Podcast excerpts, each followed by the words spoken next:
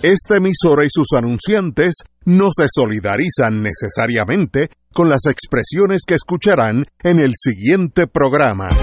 Son las 5 de la tarde, hora de escuchar Fuego Cruzado, el programa de más credibilidad en la radio puertorriqueña, en las voces de Ignacio Rivera, Néstor Duprey y sus panelistas invitados con su discusión política dinámica e incisiva de los acontecimientos más importantes del momento. Fuego Cruzado comienza ahora. Amigos y amigas, hoy es lunes 3 de febrero. 3 de febrero, Wow. Super Bowl. Oye, qué bueno que pasamos ¿Te lo vio? enero. Yo no, yo lo vi completo. Sí, From Sea to Shining Sea. sí, ganó, perdió. Desde los himnos gané, gané. Ganó. Gané todo. Hasta 10 dólares que aposté con mi hija que vive en New Hampshire y era una una candidata de, de California total. Eh, Iba a San Francisco. iba a San Francisco, porque en San Francisco el quarterback había jugado con New England y ella es Sí, so hay es una un yihad. conexión. Ella es un yihad de New England, ella con, eso no entra. Pero ella tiene una ventaja que no me los paga. Cuando yo pierdo se los pago. cuando ella gana, y cuando, cuando ella gana yo se los pago, cuando ella pierde no me pero para Oye, eso me sí. voy a arriesgar a hacer una pregunta. Ajá. Oye, son las 5, es temprano, ¿no? Ajá. Puede tener derecho a, a, a la ilusión. Don Fernando, usted vio el Super Bowl. Pero Fernando, Pienso que no, porque eh, francamente yo, yo viví, has tirado esa No, llave no, inglesa ahí. Yo lo tenía que preguntar yo viví, temprano. yo, yo viví en, Ca- en Cambridge, Massachusetts durante cinco años. Estudié Derecho, estudié mi maestría en, en po- en política pública, trabajé un año como abogado. Eh, el, la, el- la cancha de fútbol de Harvard quedaba a cinco o seis cuadras de mi casa, que como estudiante entrábamos gratis.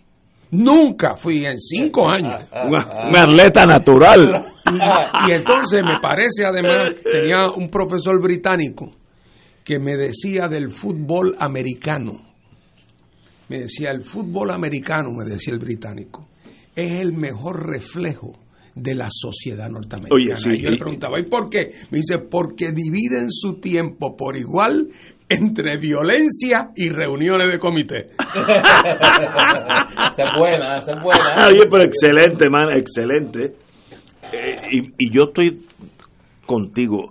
Si uno quiere entender la, la sociedad norteamericana, el fútbol, con la yo jugué fútbol en high school, yo tenía, yo pesaba 172 libras, y en high school, si tú pisas 172, pues no tienes problema. El problema es que cuando llegamos al senior year, mis amigos pesaban 194, 213, yo estaba en 172, y era un pescadito, pero yo jugué fútbol.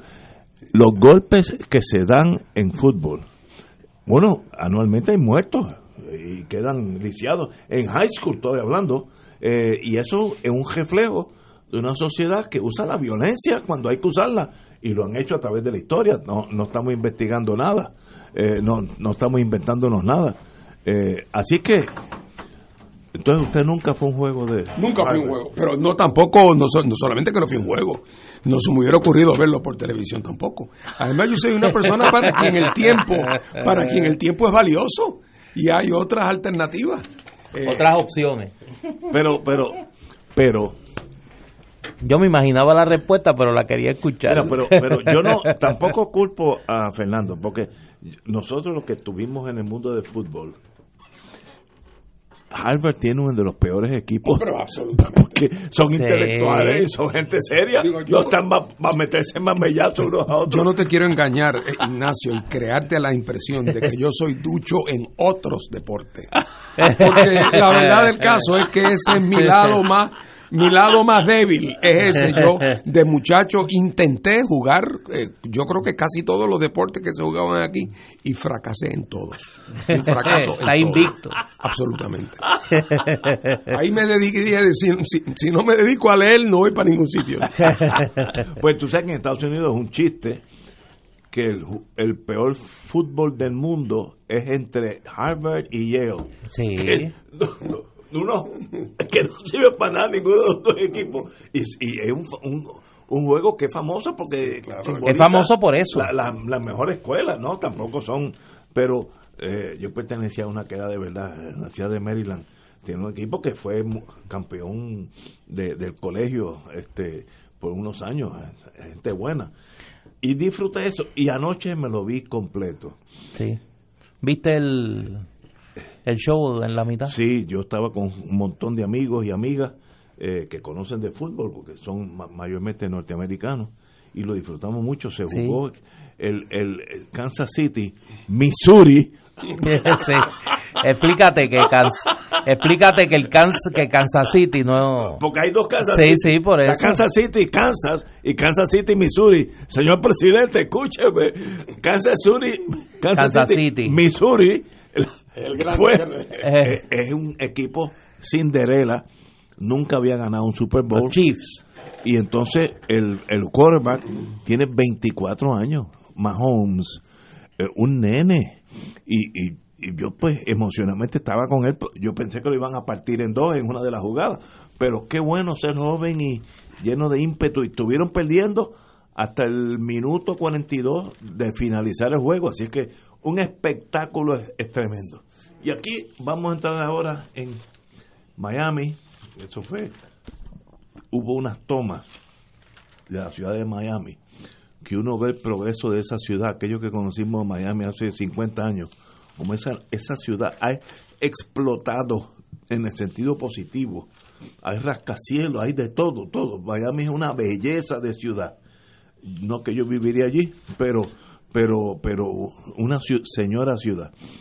Y el halftime, yo creo que eso fue hecho a propósito para acentuar el sabor latino de la de Florida y sobre todo de la ciudad de Miami, pues trajeron nada menos que a Shakira, una joven colombiana, y a J. Lo, una joven de 50 años puertorriqueña, que sencillamente la, el, show ese de mitad de juego fue un espectáculo latino en todo su esplendor. eh, no hay queja alguna de lo profesional que fue. A lo último, Jay lo sacó en, en la bandera de Puerto Rico, eh, de, de- como se- confeccionada por Versace. No es Doña Chencha eh, nerviosa, por Versace, pero una bandera de Puerto Rico preciosa.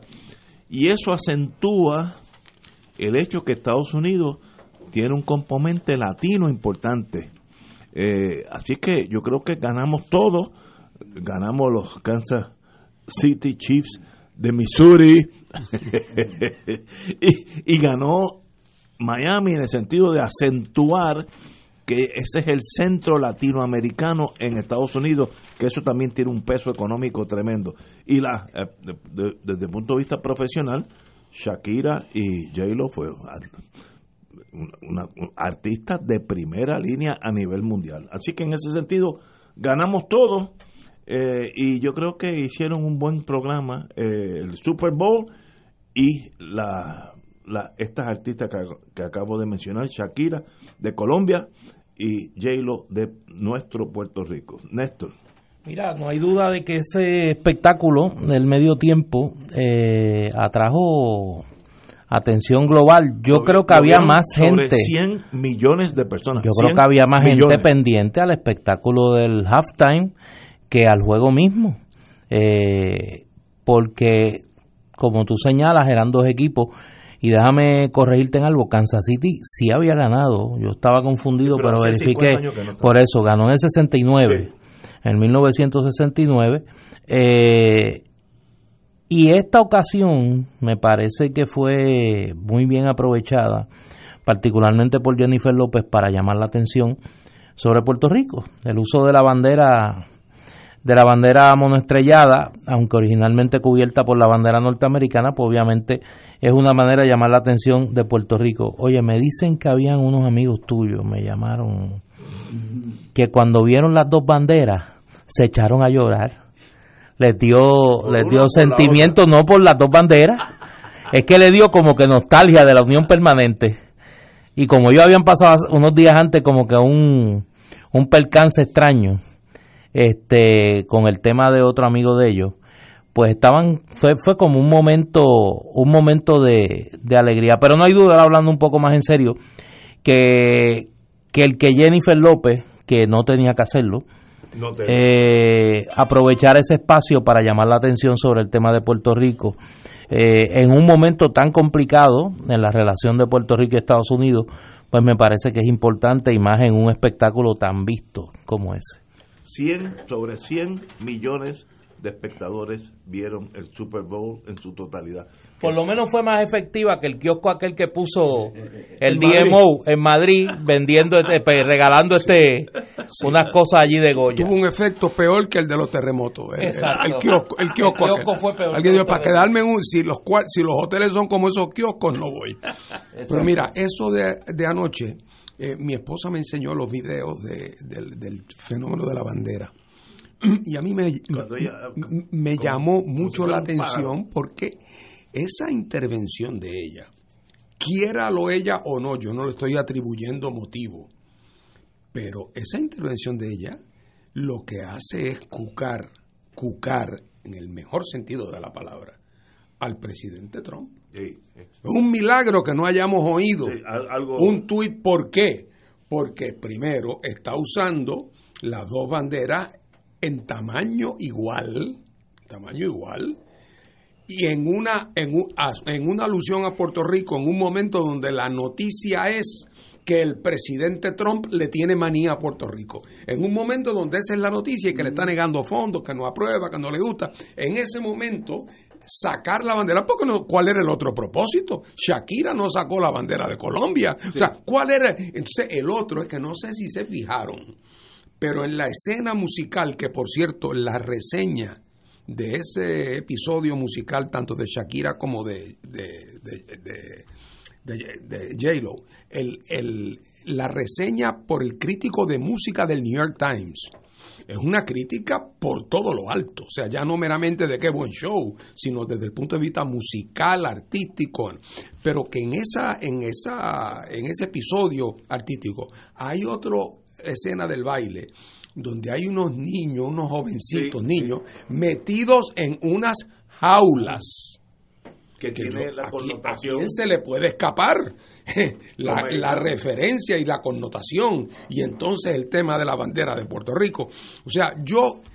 a mí me pareció interesantísimo por eso, pero además también por otra cosa que se ha hablado mil veces y lo sabemos todos los puertorriqueños la sensación de identidad puertorriqueña es una de las identidades latinoamericanas más fuertes, independientemente de otras circunstancias. Bueno, fíjate, viven en Estados Unidos casi 5 millones entre nacidos y hijos de, de nacidos aquí. ¿Alguno de ustedes ha oído a alguien Ignacio, tú que has vivido en Estados Unidos, que has trabajado con el gobierno federal, que has corrido algo del mundo, te pregunto, ¿tú alguna vez has oído a alguien referirse a los Puerto Rican Americans? No. Hablan de Cuban Americans, hablan de eh, Mexican Americans, eh, hablan de Italian Americans. Nunca nadie ha hablado de Puerto Rican Americans. ¿Por qué? Porque los puertorriqueños, los que están aquí, los que están allá, sean estadistas, estadolibristas, populares, monárquicos, anárquicos, eh, son muy puntillosos en, defender las, el sentido de integridad de su nacionalidad eh, y no aceptan adjetivos modificativos. Eh, y eso es un fenómeno no solamente consciente de parte de algunos, es parte de ese subconsciente colectivo que incluso en una persona como Jennifer, nacida en los Estados Unidos, criada allá, que ha hecho un crossover absoluto y total al mundo norteamericano, una estrella de la música popular norteamericana, ya no meramente latina, sino de, y sin embargo se siente obligada, motivada ante esta situación a hacer un acto que no deja de ser un acto de desafío porque es que no tiene ninguna otra explicación en estas circunstancias. Y ella no es ingenua, ni pueden ser ingenuos sus productores tampoco. Y cuando se, se plantea eso, ella es una mujer además muy, muy inteligente.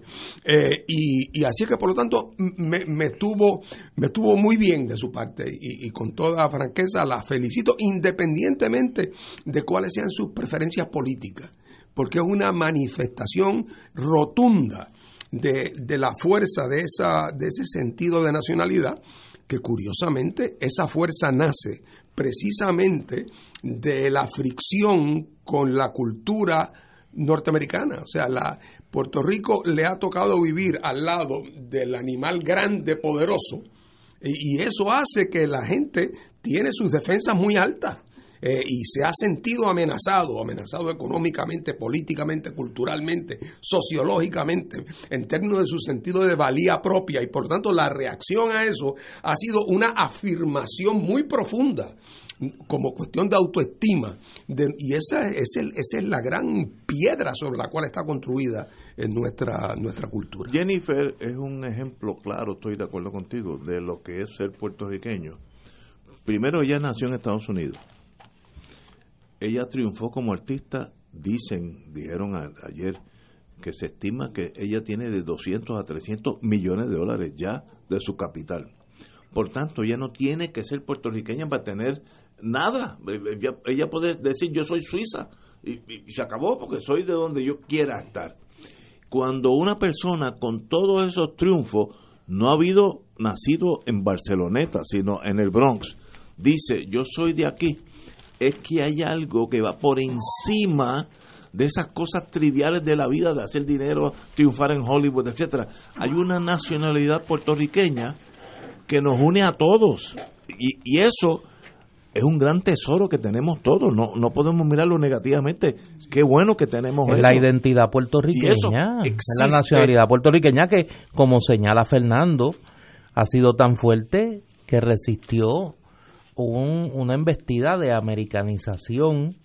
Eh, inglés aquí? De, incluyendo la enseñanza en el idioma inglés. Y, y, que a pesar o, dentro de la relación con Estados Unidos ha mantenido claramente definida su personalidad nacional. Mi, mi, mi tatarabuela, que era una bandida porque tenía bueno, yo creo que yo tengo algo de ella, de, de mirar el vacilón de la vida. Decía que cuando ella llegaron los americanos, ella tenía treinta y pico años ya, era una señora, que trataron de enseñar en inglés que los gallos decían cuckoo doodle doo. ella decía, y no, esos americanos son tan brutos que lo que dicen es kikiriki. no podían enseñarnos porque, ¿cómo que decir como un gallo americano dice cuckoo doodle doo? Yo me reía, yo era un nene, yo tendría 6, 7 años. Nunca me olvidé. Ah, mira, eso estaba escondido en mi inconsciencia. Cuckoo doodle doo versus kikiriki. Y dice, ¿cómo que me van a enseñar que eso es cuckoo doodle doo? Y era imponer un lenguaje a la cañona que no, que no, no, no pasó. Tenemos que ir a una pausa, amigos. Fuego Cruzado está contigo en todo Puerto Rico.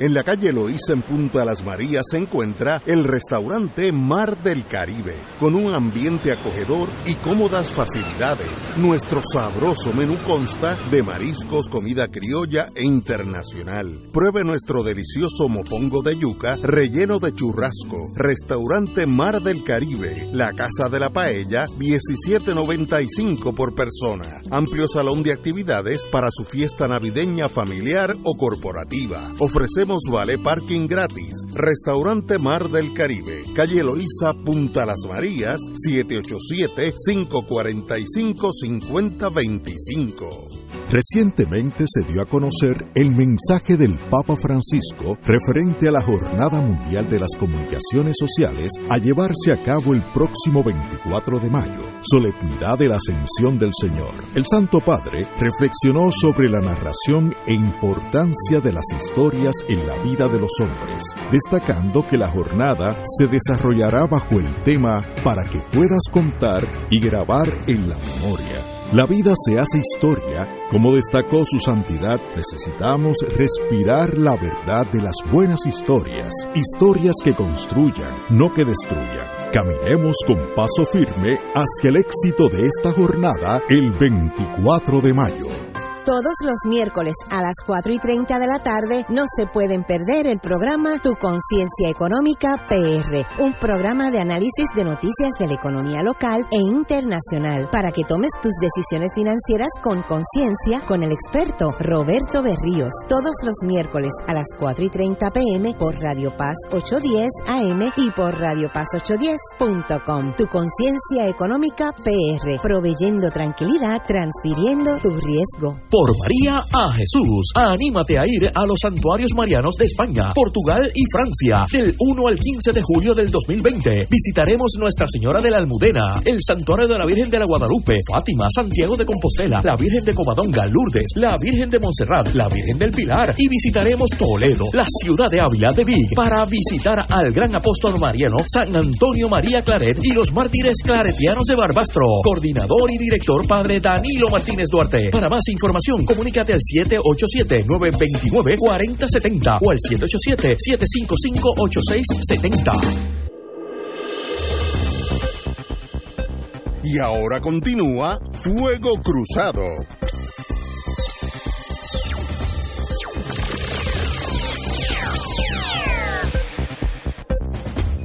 Amigos y amigas, la noticia que ha salido en este instante que un jurado federal encontró culpable al exalcalde de Gurabo, Víctor Ortiz Díaz, de fraude, extorsión, todas esas cosas que ah, indicamos la semana pasada. Este señor, pues, ahora se enfrenta a una sentencia eh, que ya veremos. Ah, yo creo que la cárcel es mandatoria, pero una tragedia más de de un caso de casi, casi normativo, porque son casi los, los, los alcaldes cometen casi el mismo delito. Si uno le cambia el nombre a la acusación, los hechos son casi iguales. Que yo te doy un contrato para que tú me dejes esto, ¿sabes? Es una cosa, no tienen creación para ser más delincuente, inventarse otras cosas más sutiles. No, es el mismo caso. Y esto era un caso donde eh, él, se le debía a un contratista un montón de dinero y él, y él le indicó a ese señor que fue y testificó, yo te voy a, pagar ese dinero con el compromiso de que tú entonces me des un préstamo a mí por ese por esa cantidad, ciento y pico mil dólares, que es extorsión, y salió culpable. Así que el ex alcalde de Burabo creo que su vida cambió hace unos minutos una tragedia. dicen que fue culpable solo en uno de los cargos. sí, pero, en el cargo de extorsión fue no culpable. Pero porque el otro el otro muchacho tampoco era un, un, boy scout. Por eso, pero que hay que cualificar eh, el, el, tema de fraude. cuánto, cuánto castigo. Fraude es cinco años.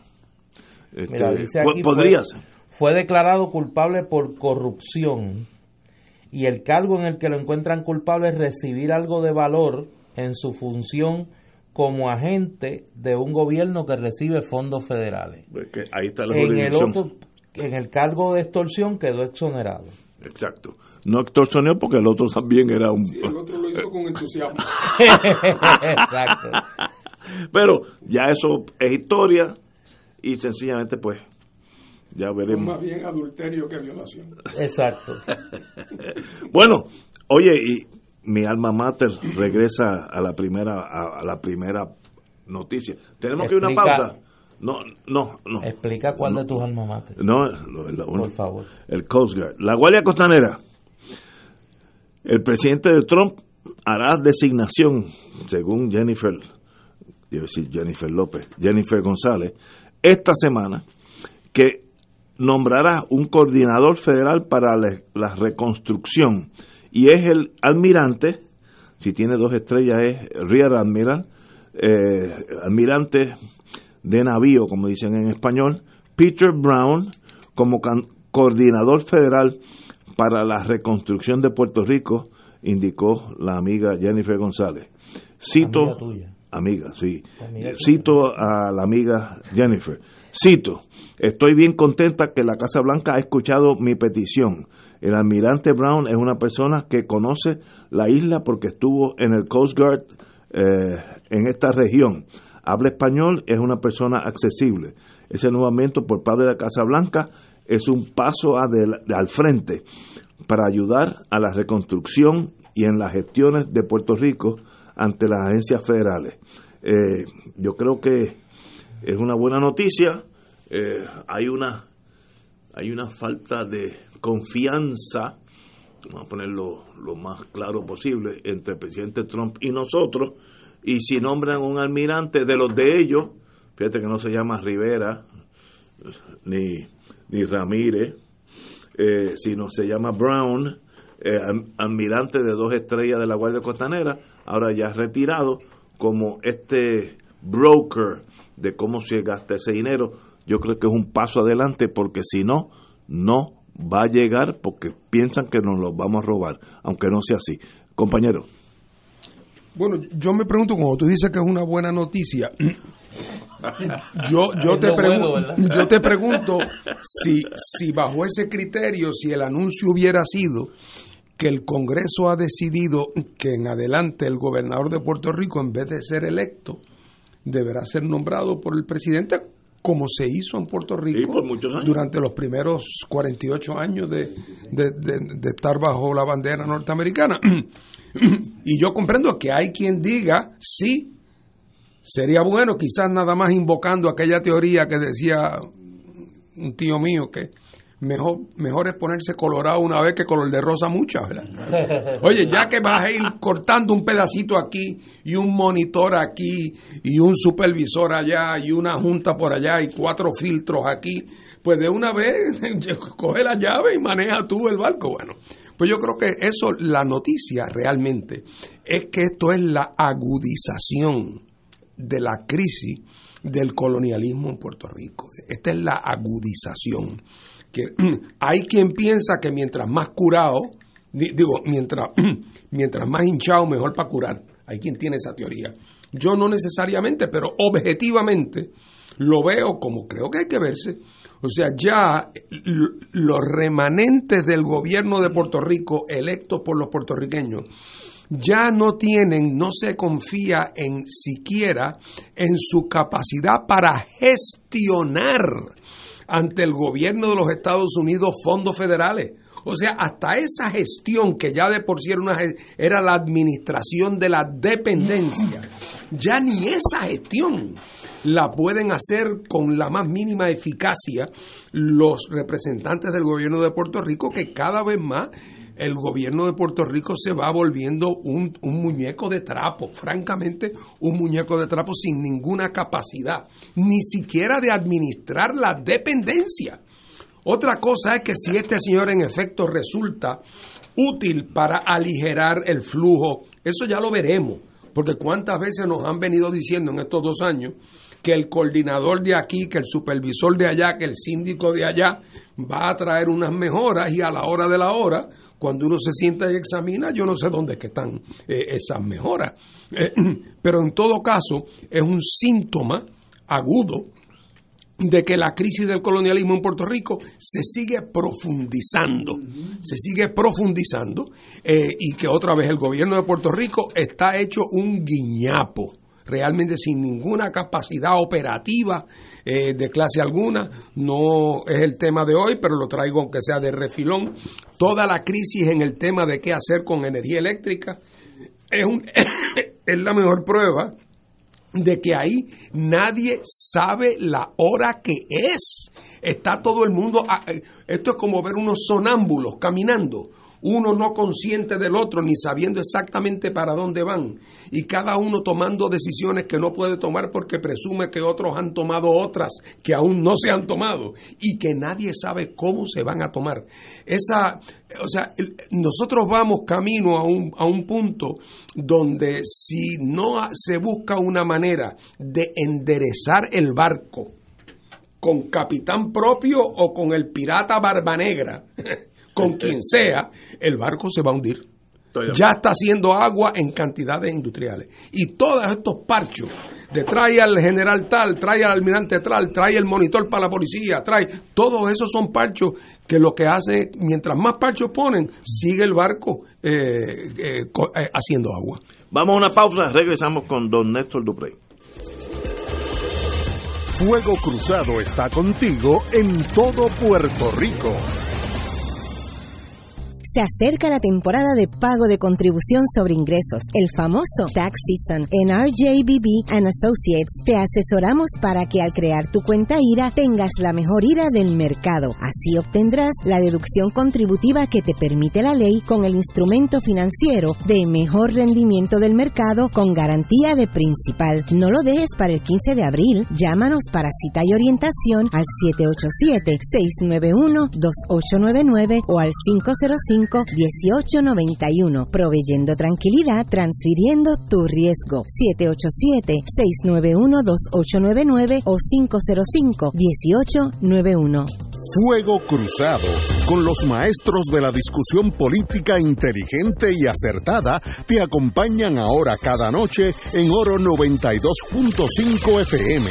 Infórmate de los temas de importancia del país, escuchando al equipo que establece cátedra todos los días sobre el acontecer político en Puerto Rico. Escucha la retransmisión de Fuego Cruzado con Ignacio Rivera, Néstor Duprey y sus panelistas invitados con su discusión política dinámica e incisiva, encendiendo el debate con sus diferentes puntos de vista. La clase comienza a las 10 de la noche en retransmisión diferida de lunes a viernes por Oro 92.5 FM. AESA, la pequeña gigante, te invita a sintonizar su espacio radial AESA Informa todos los jueves a las 4 y 30 pm. Se estará ofreciendo información relevante a los pensionados y jubilados de Puerto Rico. Te esperamos AESA Imparable, auspiciado por MMM Alianza. Radio Paz te ofrece el mejor motivo para levantarte temprano y disfrutar el comienzo de un nuevo día de lunes a viernes con Enrique Liboy y Radio Paz en la mañana. La dosis perfecta de noticias, deportes y éxitos musicales de todos los tiempos, humor y curiosidades, calendario de actividades y tus peticiones musicales por el 787-300-4982. Conéctate con el 810 AM de lunes a viernes con Enrique Liboy y Radio Paz en la mañana. Y ahora continúa Fuego Cruzado.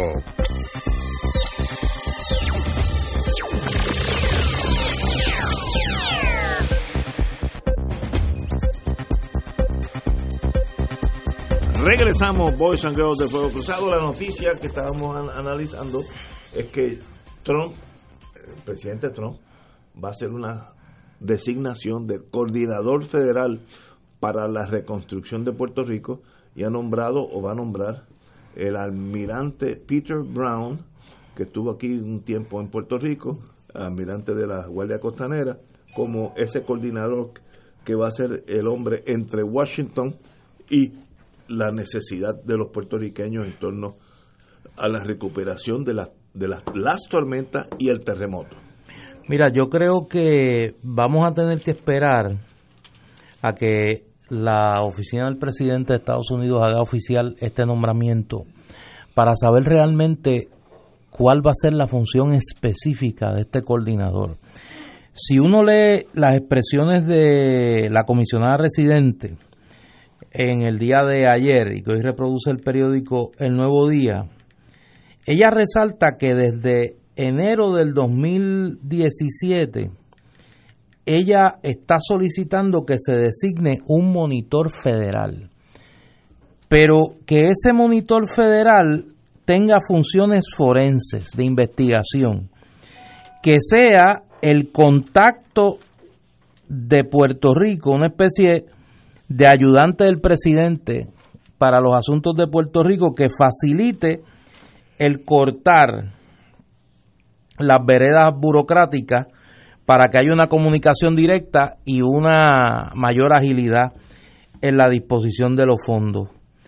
Pero entonces, cuando ella le solicita en verano del 19, en medio de la crisis de la renuncia del gobernador, ella solicita, y cito, una persona asignada para coordinar, ejecutar todo lo que Puerto Rico necesita de forma rápida y directa, y directa, perdón, y que a la misma vez tenga el rango y poder de influir en el estado de los jefes de gabinete. Eso no es un monitor forense.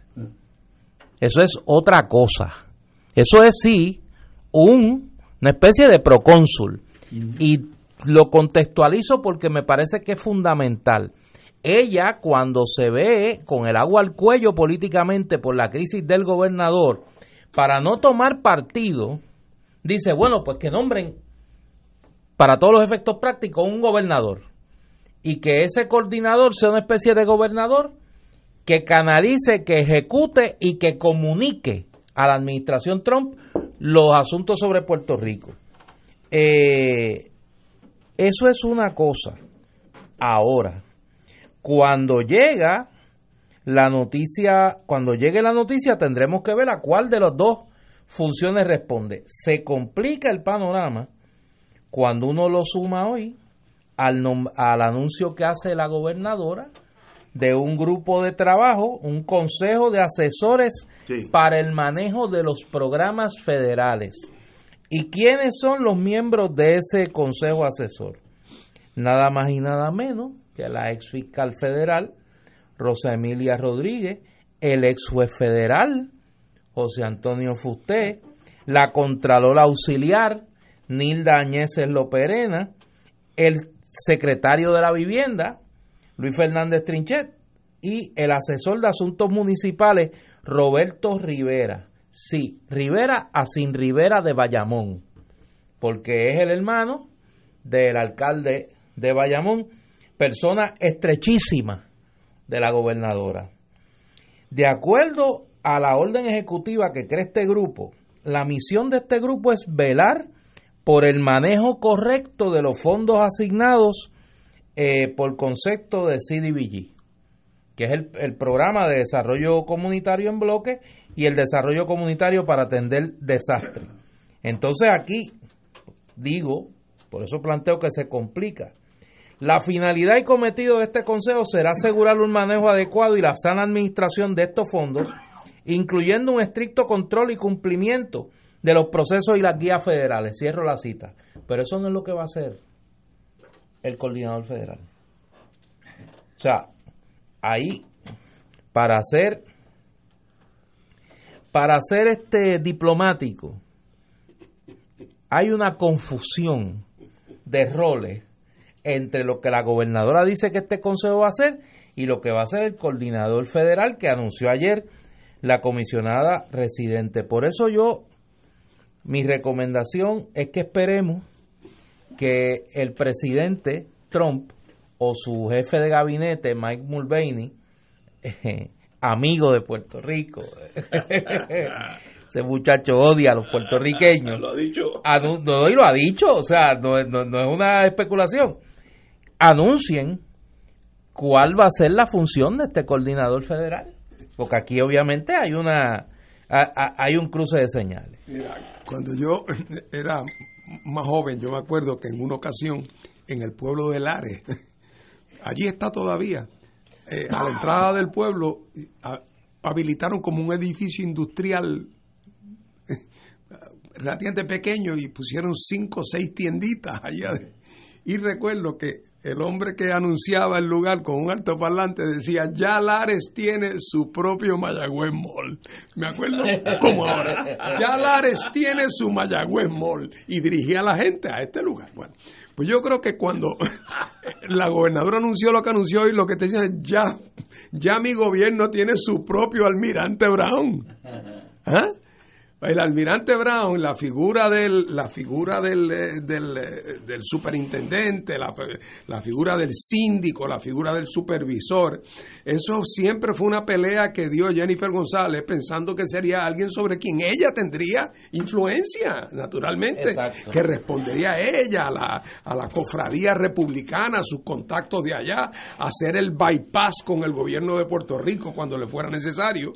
Y entonces ahora la gobernadora, que, como sabemos, bendito, la pobre es candidata, o ella cree que es candidata, eh, pues entonces ella también quiere tener su Mayagüez Mall.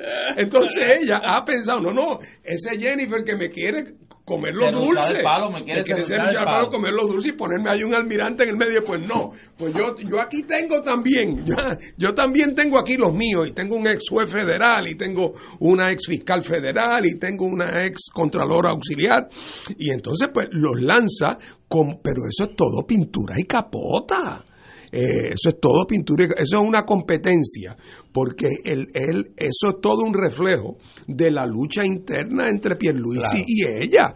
No digo yo otra vez lo del, lo del, lo del almirante, porque eso es ya también parte de una política creciente, donde el gobierno de los Estados Unidos eh, cada vez más se ocupa de, se tiene que ocupar de todo aquí porque no confía que los de aquí lo hagan bien, porque, porque les tiene un desprecio enorme, y porque los de aquí, muchos de ellos en su busconería, Aquí lo que falta es un alcalde que diga que le quedan unos escombros de San Felipe del 28. A ver si se los recogen y FEMA se los paga. ¿Ah? Ah, ah, siempre hay el que le pega el manguerazo al matre para ver si lo cobra.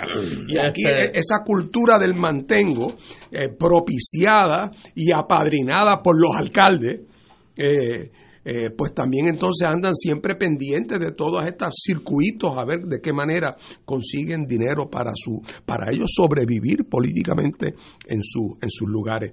Pero otra vez lo que habrá que ver es Primero, si este nombramiento se hace, porque hace dos semanas que se está hablando tras bastidores del nombramiento del almirante y sin embargo el presidente no acaba de hacerlo eh, y yo tengo la impresión además, decía ahorita fuera del aire, le decía a Ignacio y a Néstor, que tengo además la impresión de que este señor es parte de una pequeña guerra civil interna entre burócratas allá en Washington y que hay quienes no lo quieren en el lugar donde está ahora. Eh, y que parece que alguien dice, muchacho, Homeland sí, Security. sí, man- e- échale el muerto de Puerto Rico encima. Eh, y así salimos del porque creo que la posición que él hoy ocupa con la administración Bush, él es la cuarta persona en estos tres años que la tiene. Así que parece que ahí hay también un elemento de que no es que dieron quién será la mejor persona. O sea, para- que tú crees que le estaban buscando acomodo Sí, razonable. es un acomodo, aunque no fuera Aunque no razonable, fuera tan razonable. aunque fuera atacuñado, eh, pero eso ya Querían eso- salir de él. Eso ya lo veremos, pero otra vez todos estos son los síntomas, eh, se ve de lejos.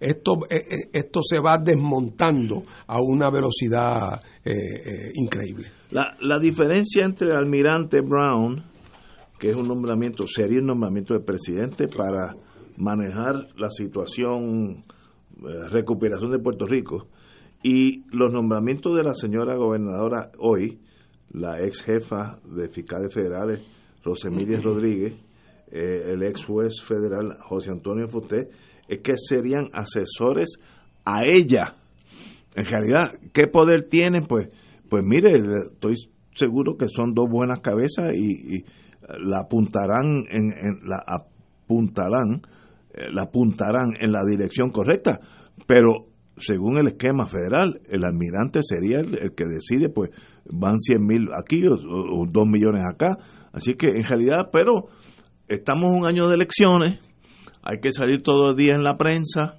y pues nombramientos de ese calibre como la ex juez, la ex jefa de fiscales federales y el ex juez federal, pues no son nombramientos malos, al contrario, son nombramientos eh, buenos, pero ¿qué poder real tienen? Pues asesorar a la gobernadora. También, y perdona que, que interrumpa fuera de turno, pero eh, eso es parte también de otra enfermedad que se ha desarrollado en Puerto Rico en los últimos años, que es que cuando un puesto está caliente o cuando hay una grave dificultad o cuando hay una posición que queda desacreditada, los gobernadores creen que el asunto se salva nombrando a un funcionario federal.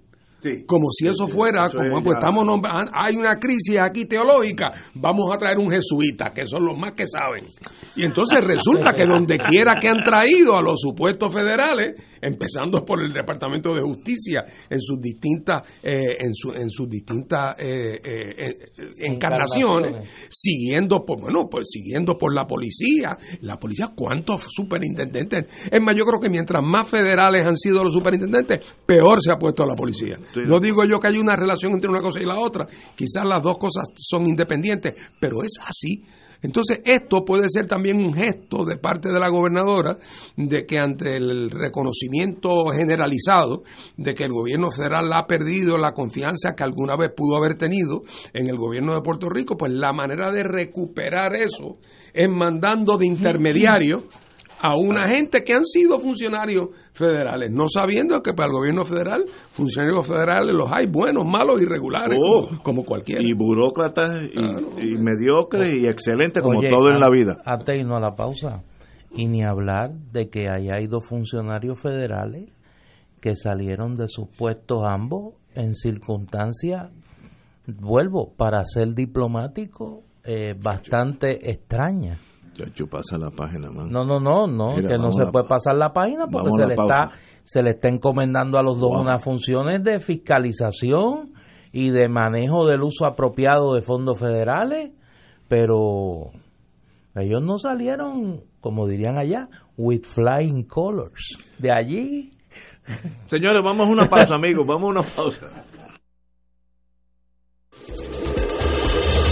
Fuego Cruzado está contigo en todo Puerto Rico. ¿Sabías que existen cooperativas de trabajo, agrícola, vivienda, transporte, supermercados, farmacias, comunales, juveniles, entre otras? Para conocer más acerca de los beneficios y servicios del cooperativismo, sintoniza el programa radial de la Liga de Cooperativas de Puerto Rico, Cooperativismo por Puerto Rico, todos los martes a las 4 de la tarde por aquí por Radio Paz 810 AM. Todos los jueves Radio Paz y la Administración del Seguro Social te ofrecen un espacio informativo para orientarte y aclarar tus dudas sobre los derechos, requisitos y obligaciones para poder disfrutar de sus beneficios. Plantea tus preguntas por el 787-300-4982 y conoce antes que nadie los detalles concernientes a cambios y nuevas regulaciones, escuchando todo sobre Seguro Social con Víctor Rodríguez los jueves de 2 a 3 de la tarde por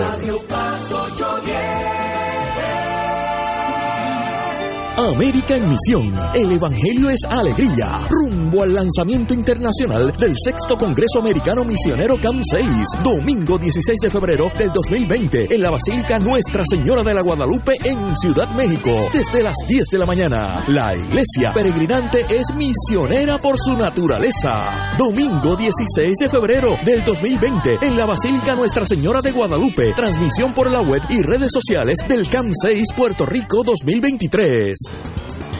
Dale una vuelta al mundo los viernes a las 2 de la tarde y repasa las noticias y acontecimientos más relevantes en la compañía de Reinaldo Rollo, el ingeniero Jorge A. García, los sucesos que trascienden límites territoriales y sus protagonistas son objeto de discusión y análisis de nuestro panel. Para ampliar la perspectiva noticiosa de nuestra audiencia, emprende una vuelta al mundo. Cada viernes, comenzando a las 2 de la tarde por...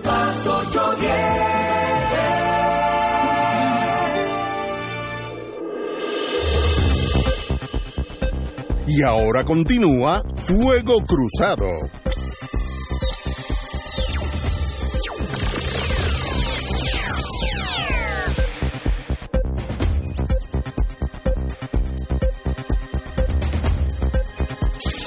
Amigos y amigas, eh, aquí hay una noticia que tiene que ver con el PIB, por tanto, como tenemos uno de sus dirigentes, pues hay que eh, preguntarle a él.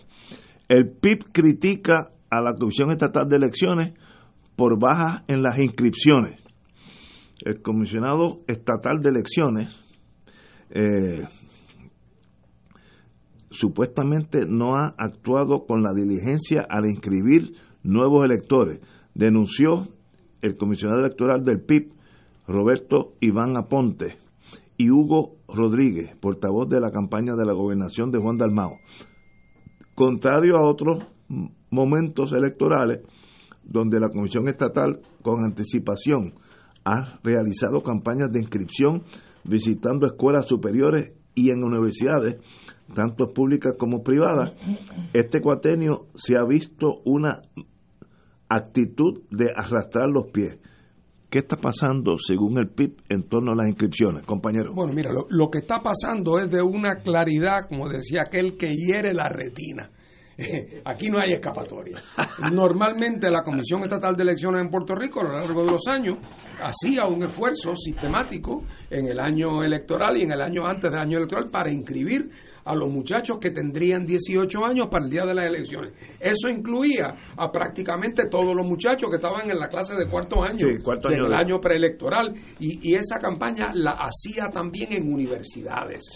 Y esa campaña vendía, eh, se hacía bien porque además la, la promesa de la utilidad de la, de la tarjeta electoral para propósito de identificación era un aliciente y aunque pues, pues no todo el que se inscribía acababa votándose, eso es una decisión que toma cada elector, pero había un esfuerzo sistemático institucional.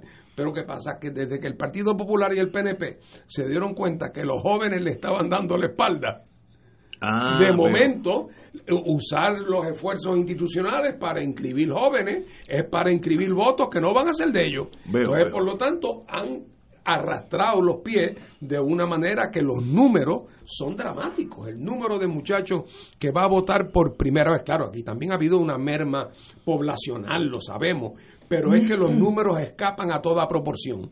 Es evidente que la determinación de la comisión de no darle importancia a las campañas de inscripción ha tenido como consecuencia que tenemos la proporción menor posible de electores en nuestra historia moderna de jóvenes eh, inscritos. Y eso es, claro, yo no le quiero quitar la responsabilidad individual que cada cual tiene de irse a inscribir, pero no cabe duda de que una de las cosas de los roles del Estado en esto es promover el colocar a la gente en condiciones para ejercer sus derechos políticos. Así es que e, esa denuncia de Roberto Iván es una denuncia muy a tiempo, muy contundente, muy real, eh, y que la, la, explicación de la misma, desgraciadamente, es la reticencia de los partidos PNP y Popular, en este caso particularmente PNP, eh, de, de, facilitar y promover la inscripción de los jóvenes. Interesante.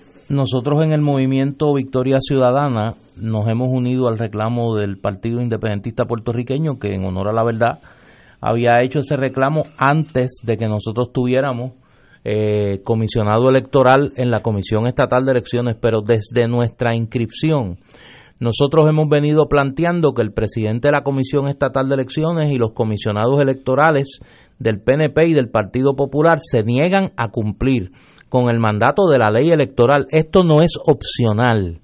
La ley electoral obliga a la Comisión Estatal de Elecciones a realizar una campaña de inscripción en las escuelas superiores y centros universitarios de Puerto Rico. Nosotros en Victoria Ciudadana hemos denunciado que organismos estudiantiles en escuelas superiores y en universidades del país han solicitado que el vehículo rodante de la Comisión Estatal de Elecciones que está diseñado para esto sea desplazado a sus recintos y escuelas y la comisión se ha negado. La excusa del, presidente de la Comisión Electoral Estatal de Elecciones, perdón, que no tienen dinero. Y entonces, cuando nosotros nos inscribimos, y me refiero a Victoria Ciudadana, el presidente de la Comisión Estatal de Elecciones alegó que nosotros le costábamos un millón de dólares al erario. Nosotros hemos hecho un planteamiento en la Comisión Estatal de Elecciones en cuanto a cuánto de ese dinero creemos que debemos usar, porque un millón es una cantidad exageradísima que el presidente de la comisión no ha podido sustentar, y en qué se utiliza el dinero de la comisión. Porque no cumplir con una responsabilidad inherente al proceso electoral y esencial. y esencial como es la inscripción de nuevos electores alegando que no hay dinero es altamente cuestionable. El llamado, digo claro, aquí nadie se chupa el dedo. Nosotros sabemos por qué no lo quieren hacer. Porque no quieren que los electores jóvenes, los que están mostrando en las calles y lo van a mostrar en la urna, el hastío contra el bipartidismo lo manifiesten, pero no han podido. Tanto el Partido Independentista Puertorriqueño como Victoria Ciudadana hemos realizado campañas en las redes sociales y hoy las juntas de inscripción permanente están abarrotadas. Los números que se reportan en las juntas de inscripción permanente son históricamente altos. Ahora. En este momento, en cuanto a la inscripción de nuevos electores, pero no es por el esfuerzo de la Comisión Estatal de Elecciones, ha sido, repito, por la campaña que hemos llevado a cabo los partidos emergentes, en este caso particular el Partido Independentista y el Movimiento Victoria Ciudadana yo creo que el planteamiento que hace Roberto Iván es muy correcto. O sea, ¿cuál es la justificación para que no se haga lo que la ley mandata para inscribir nuevos electores? que no es prioridad para el PNP. Exacto. Ni para el es Partido Popular. No obstante que no es prioridad, que lo ven como antitético Sí, sí. con sus intereses, un un acto de cinismo político. De cinismo Es que, es que yo creo que no hay duda, nadie puede dudar que el Puerto Rico de hoy, hoy, la juventud está escéptica, negativa al establishment popular de antaño. Uno lo nota. Por ejemplo, cuando yo estudiaba leyes, que yo venía de Estados Unidos y estudiaba leyes y pues me sorprendía que en la fiesta de amigos, estudiantes, se formaban discusiones políticas hasta caloradas, a veces uno tenía que intervenir porque uno no entendía, se iban a entrar a golpe amigos que hace el día anterior estábamos estudiando para el Código Civil juntos y, y la, la política era algo que generaba una pasión. Hoy, estoy empezando por ayer, que tuvo, tuvimos juntos amigos, jovencitos, la política no es ni tema, no es ni, no es, no es ni un tema negativo. No te iban a decir nada, no, yo no voy a votar, o yo no voy a votar PNP, o no voy a votar Partido Popular, o no voy a votar PIM, no, no hablan, es como algo irrelevante a su vida. Y yo creo que eso es un síndrome que es nuevo en nuestro país, si lo miro con la, hace 30 años, 40 años atrás, que sencillamente la juventud hoy está neutral en torno al establishment, tal vez con mucha razón, porque se han dado cuenta que ese establishment le ha fallado en todo, desde, desde pillaje hasta se siente ser casi irrelevante y no tener los poderes ninguno. Eh, me- me- Ahí te están llamando del me está- establishment. me está llamando una fiscal de verdad, pero ahorita, ahorita, compañera. Eh, y no, y no, no es por esta conversación. No, es por yo, la- ten cuidado. no es por el derecho al voto. Sencillamente, con esa, con este Puerto Rico nuevo, donde la ecuación ha fracasado.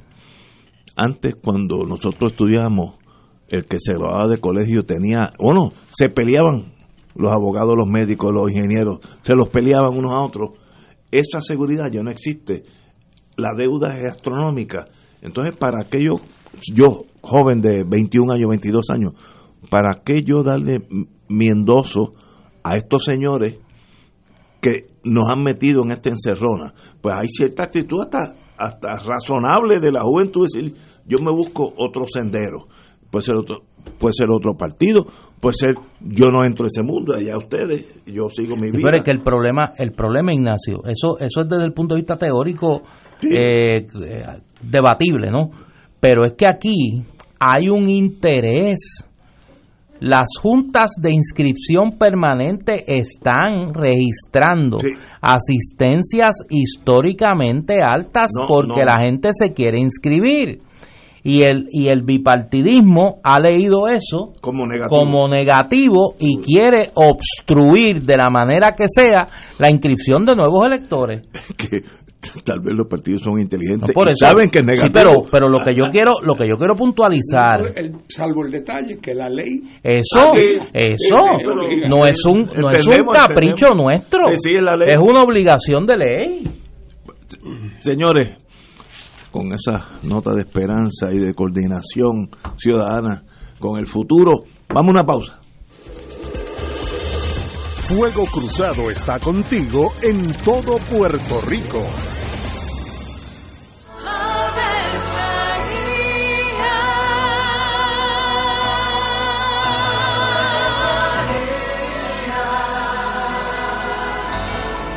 El ángel del Señor anunció a María. Y ella concibió por obra del Espíritu Santo. Dios te salve María, llena eres de gracia, el Señor es contigo. Bendita tú eres entre todas las mujeres, y bendito es el fruto de tu vientre Jesús. Santa María, Madre de Dios, ruega por nosotros pecadores, ahora y en la hora de nuestra muerte. Amén. He aquí la esclava del Señor. Hágase en mí según tu palabra. Dios te salve María, llena eres de gracia, el Señor es contigo. Bendita tú eres entre todas las mujeres, y bendito es el fruto de tu vientre Jesús. Santa María, Madre de Dios, ruega por nosotros pecadores, ahora y en la hora de nuestra muerte. Amén. Y el Verbo se hizo carne. Y habitó entre nosotros. Dios te salve María, llena eres de gracia, el Señor es contigo. Bendita tú eres entre todas las mujeres, y bendito es el fruto de tu vientre Jesús. Santa María, Madre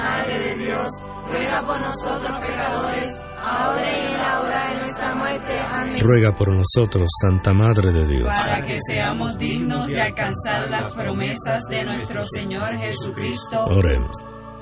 Derrama, Señor, tu gracia sobre nosotros, que por el anuncio del ángel hemos conocido la encarnación de tu Hijo, para que lleguemos por su pasión y su cruz a la gloria de la resurrección, por Jesucristo nuestro Señor. Amén. Gloria al Padre, al Hijo y al Espíritu Santo. Como era un principio, siglos de los siglos. Amén. Los rotarios se preguntan antes de actuar, ¿es la verdad? ¿Es equitativo para todos los interesados? ¿Creará buena voluntad y mejores amistades? ¿Será beneficioso para todos los interesados? Mensaje del Club Rotario de Río Piedras. Aquí la llama se enciende cada tarde a las 5 porque escuchas Radio Paz 810 AM, WKBM San Juan y retransmite en diferido WOROFM Corozal San Juan, la Casa de Fuego Cruzado, el programa de más credibilidad en la radio puertorriqueña.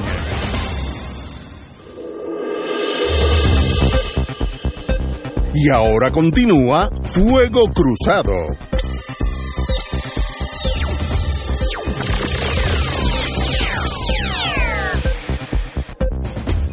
Amigos, amigas, regresamos.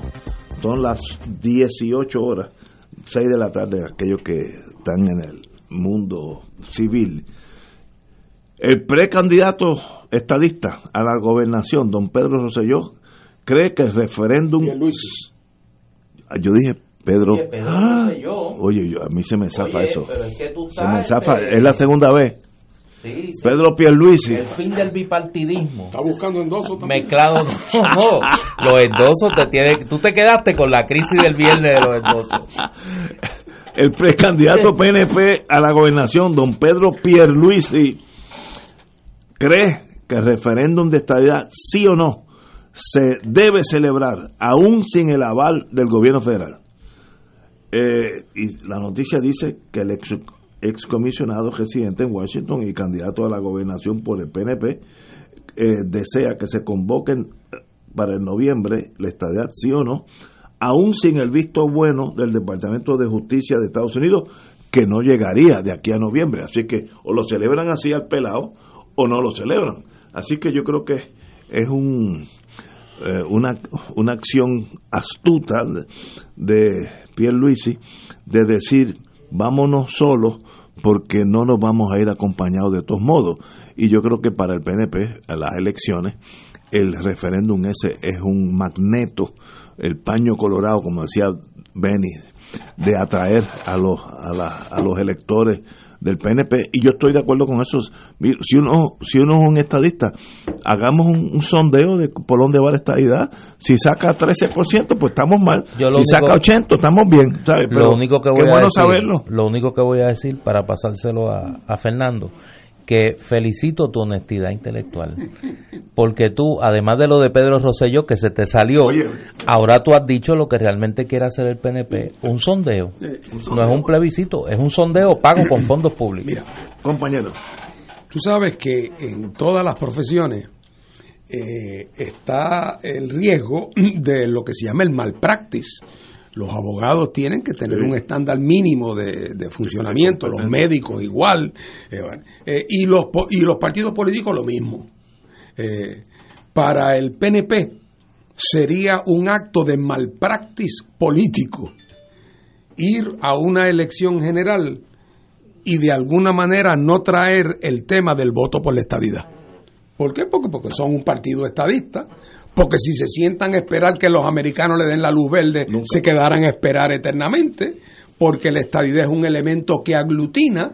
Así es que un político estadista en Puerto Rico que vaya a unas elecciones y que controle la legislatura como la controlan ellos ahora, y que no haga un planteamiento de un voto el día de las elecciones por la estadidad, además del voto por los candidatos a las posiciones electivas, estaría cometiendo un acto de malpractice político. El reto para los que no somos estadistas ni del PNP, es cómo tratar de ver que esa iniciativa sea una iniciativa que pueda tener algún efecto positivo para mover el tema del estatus de Puerto Rico en Washington. Una bala de plata no va a ser, inevitablemente, pero la pregunta es, ¿es importante hacer algo que pueda potencialmente mover el tema del estatus? Claro que es importante. Nosotros hemos en el pasado, el Partido Independentista, aunque nuestro paradigma preferido es otro, pero eso requiere estar en el control de la legislatura para poder hacerlo. Nosotros hemos promovido y apoyado el que haya una votación donde confronten la estadidad con la soberanía propia separada de Puerto Rico, ya sea en la independencia o ya sea en la libre asociación. Como cuestión de hecho, en Puerto Rico en el año 17 se formó un consenso sobre eso, la exclusión de la alternativa colonial superada para siempre y entonces una votación entre la alternativa de, eh, de anexión, estadidad, que es una alternativa no territorial, claramente, eh, y, y, por el otro lado el, el, la alternativa de una soberanía propia en la independencia o en la libre asociación. A la hora, el PNP estuvo de acuerdo. A la hora de la hora, cuando el secretario de Justicia de Estados Unidos dijo que había que incluir para tener la aprobación del Departamento de Justicia Federal, tenía que incluir la alternativa colonial. Hombre, pues claro, porque esa polarización no la quiere el gobierno federal. El gobierno federal lo que le gusta siempre es que haya la alternativa del chapoteo intermedio para ellos estar liberados de tener que tomar decisiones. Así que cuando el gobierno de Puerto Rico le pide que le dé el visto bueno a esa polarización, el gobierno federal no se deja, el chinito no se deja. Entonces, por lo tanto, dice que no. Y el gobierno de Puerto Rico, ante esa crisis, se le cayeron los calzones, porque tanto había hablado de que tenían, ellos querían, iban a conseguir el aval, tanto habían hablado del aval, que cuando los americanos dicen para darle el aval, total, que era un aval que valía el papel en que estaba escrito, eh, porque no era un aval legislativo. Eh, pero en todo caso, se le cayeron los calzones e incluyeron, aceptaron incluir la la alternativa colonial provocando eso que todos los, todos los grupos que habíamos favorecido, con, cada cual con ciertas reservas, pero que habíamos favorecido el principio de esa votación, nos salimos y por eso entonces resultó que fue un desastre la votación para el PNP y apenas 18 o 20% de, de la gente fue a votar y la votación por la estabilidad fue un chorrito, lo cual lo convirtió en un hazme reír en Washington. Así que ahora que saben que el campo para conseguir el aval sigue igual de malo, por no decir peor que lo que estaba entonces, ahora se han dado cuenta, lo dice Pierluis en su entrevista, y lo había dicho el proyecto de Tomás Rivera Chats también, eh, que ellos se dan cuenta que eh, el aval sí posible, pero si no es posible, eh, van para adelante al pelado. Y ahora hay que, hay que asegurarse que dentro de sus limitaciones, que son innumerables, lo único peor es no hacer nada, pues naturalmente. Eh, pero lo que hay que buscar es la manera de que eso tenga la mayor contundencia posible y que sirva como un punto de encuentro para todas las fuerzas en Puerto Rico que nos oponemos a la continuación del colonialismo, que favorecemos la soberanía propia de Puerto Rico, ya sea en la independencia o en la libre asociación, y que queden aislados y excluidos los proponentes del colonialismo. Hombres, como deben quedar aislados los proponentes de la esclavitud en cualquier votación seria sobre derechos civiles, ¿verdad? Hombre, no faltaba más. Así que por ahí va la cosa y para mí es una buena noticia el ver que ese tema no ha caído todavía, al menos, en la controversia entre los de Doña Wanda y los de Pierluisi, porque en eso, eh, así es que espero eso está a la resulta, pero por el momento me parece que ellos van a tener que tomar alguna iniciativa eh, y, y esperemos que se logre una que dentro de sus limitaciones, porque otra vez aquí no hay bala de plata, que dentro tenga el potencial eh, de, de, de, permitir que el tema del estatus avance. Eso va a depender de mil otros factores, cómo queden las otras fuerzas políticas en Puerto Rico en la elección, quién gane la elección en Estados Unidos. Sí, pero esas cosas no tenemos control sobre eso tampoco. Eh, así que lo importante es empujar el gallo lo más que se pueda eh, empujar. Y lo que sería mala noticia para los que creemos en el cambio es que el PNP hiciera lo que hace el Partido Popular, que es que dice lo que va a hacer y cuando llegue el momento no hace nada. como cuando prometieron una asamblea constituyente y cuando ganaron no lo hicieron. Eh, así es que que hagan lo que esté a su alcance hacer para ver si ponemos el tema sobre la mesa. Mira, eh, yo he aprendido que en esta cosa del estatus con el PNP, de tanto tropezar con esa piedra, hay que esperar el resultado final de la gestión legislativa. Y lo digo porque ya han sido varias las veces, recordemos 1998, recordemos el 2017, recordemos antes el 2012, donde el PNP ha comenzado el proceso legislativo con una propuesta que alcanza unos respaldos fuera del PNP importantes y luego al final del camino lo que resulta ser el producto del proceso legislativo no es lo que originalmente se presentó. Eh, aquí nadie se le escapa que el PNP hace esto con un mero interés electoral. El PNP no tiene el más mínimo interés serio en atender este tema. O sea, el PNP hace tiempo que quedó desenmascarado como un instrumento que lo que le interesa es el poder, que lo que le interesa es administrar presupuesto, que lo que le interesa es repartir contratos y que en la medida que ha mantenido el monopolio del espacio político estadista, pues ha logrado girar contra esa cuenta, contra ese chantaje ideológico a un electorado para que ese electorado le dé el cheque en blanco del voto por una lealtad a una opción de estatus político que les permite, una vez alcanzar el poder, hacer algún tipo de, de mímica que le pueda justificar a los electores estadistas que ellos han hecho algo por, como ellos dicen, el ideal, pero que en el fondo su gestión va dirigida a administrar y repartirse eh, el dinero del presupuesto.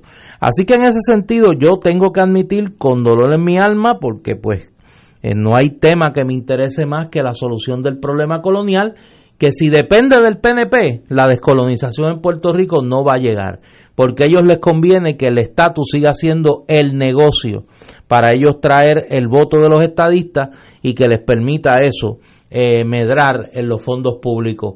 Hay que esperar, nosotros en Victoria Ciudadana vamos a tener una discusión sobre ese tema y tomaremos las decisiones que haya que tomar, reconociendo, me imagino yo, porque no lo hemos discutido, el carácter plural del movimiento, donde pues hay personas que favorecen la estadidad federada, hay personas que favorecen la opción de la independencia, ya vemos personas que favorecemos la opción de libre asociación, pero que todos coincidimos en la denuncia del sistema colonial y en la propuesta procesal de una asamblea constitucional de estatus para atender este tema. Siendo la propuesta del PNP una propuesta que no es una no es no, va encaminada a, a que la alternativa, por ejemplo, del no sea la convocatoria a una asamblea constitucional de estatus, habla de un vago mandato para la independencia o la libre asociación sin explicar mucho de qué se trata eso, pues obviamente ya en el carácter personal, ¿no? Es un asunto que uno tiene que esperar cuál va a ser el resultado final de ese proceso legislativo. Yo coincido con Fernando, sin embargo, de que más que de la iniciativa del PNP, los eventos que puedan ocurrir en Estados Unidos en el proceso electoral, si el presidente Trump finalmente revalida, si hay un cambio de mando en la Casa Blanca o en el Senado federal, que es mucho menos probable que le dé el control a los demócratas del Congreso en su totalidad, pues ya ahí sería un escenario diferente. Pero en cuanto a iniciativas locales, lamentablemente, si dependemos del PNP, repito, para descolonizar a Puerto Rico, seguiremos siendo la colonia con esteroides que somos ahora, que ahora vamos a tener inclusive hasta gobernador militar. Señores, tenemos aquí una pausa, son las seis y cuarto. Fuego Cruzado está contigo en todo Puerto Rico. En la calle Loíza en Punta Las Marías se encuentra el restaurante Mar del Caribe, con un ambiente acogedor y cómodas facilidades. Nuestro sabroso menú consta de mariscos, comida criolla e internacional. Pruebe nuestro delicioso mopongo de yuca relleno de churrasco. Restaurante Mar del Caribe, la Casa de la Paella, 17.95 por persona. Amplio salón de actividades para su fiesta navideña familiar o corporativa. Ofrecemos vale parking gratis. Restaurante Mar del Caribe, calle Eloísa, Punta Las Marías, 787-545-5025. AESA, la pequeña gigante, te invita a sintonizar su espacio radial AESA Informa todos los jueves a las 4 y 30 pm. Se estará ofreciendo información relevante a los pensionados y jubilados de Puerto Rico. Te esperamos AESA Imparable, auspiciado por MMM Alianza. Todos los jueves Radio Paz y la Administración del Seguro Social te ofrecen un espacio informativo para orientarte y aclarar tus dudas sobre los derechos, requisitos y obligaciones para poder disfrutar de sus beneficios. Plantea tus preguntas por el 787-300-4982 y conoce antes que nadie los detalles concernientes a cambios y nuevas regulaciones, escuchando todo sobre Seguro Social con Víctor Rodríguez los jueves de 2 a 3 de la tarde por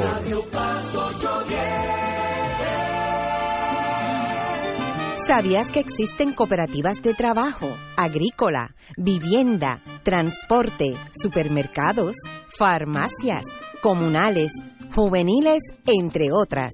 Para conocer más acerca de los beneficios y servicios del cooperativismo, sintoniza el programa radial de la Liga de Cooperativas de Puerto Rico, Cooperativismo por Puerto Rico, todos los martes a las 4 de la tarde por aquí por Radio Paz 810 AM. Y ahora continúa Fuego Cruzado.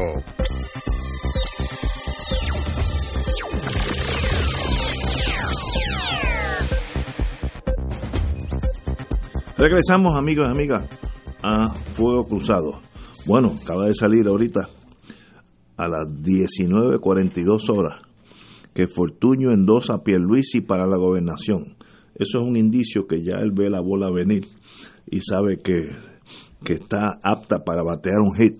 El ex gobernador Luis Fortuño endosó hoy, esta tarde, al precandidato a la gobernación don Pedro Pierluisi. Cito, excelente visita de Pedro, de Pedro Pierluisi a Washington DC la semana pasada. Ante los retos que tenemos, Pedro Pierluisi y Jennifer González representan un equipo capacitado que será efectivo en Puerto Rico y Washington. Ambos tienen mi apoyo en estas próximas elecciones. Eh, eso más o menos habla mucho más que sencillamente un endoso. Yo creo que ya eh, eh, Fortuño sabe que en una primaria la posibilidad de Pierluisi ganar es, para mí abrumadora sobre la gobernadora Vázquez y ya se están alineando los equipos acorde con lo, con lo que ellos ven que quiénes son los ganadores. Pues ese es mi entender, pero conozco a, al señor Fortuño hace muchos años, es inteligente, es dedicado y es astuto, así que yo creo que él sabe por dónde viene la luz.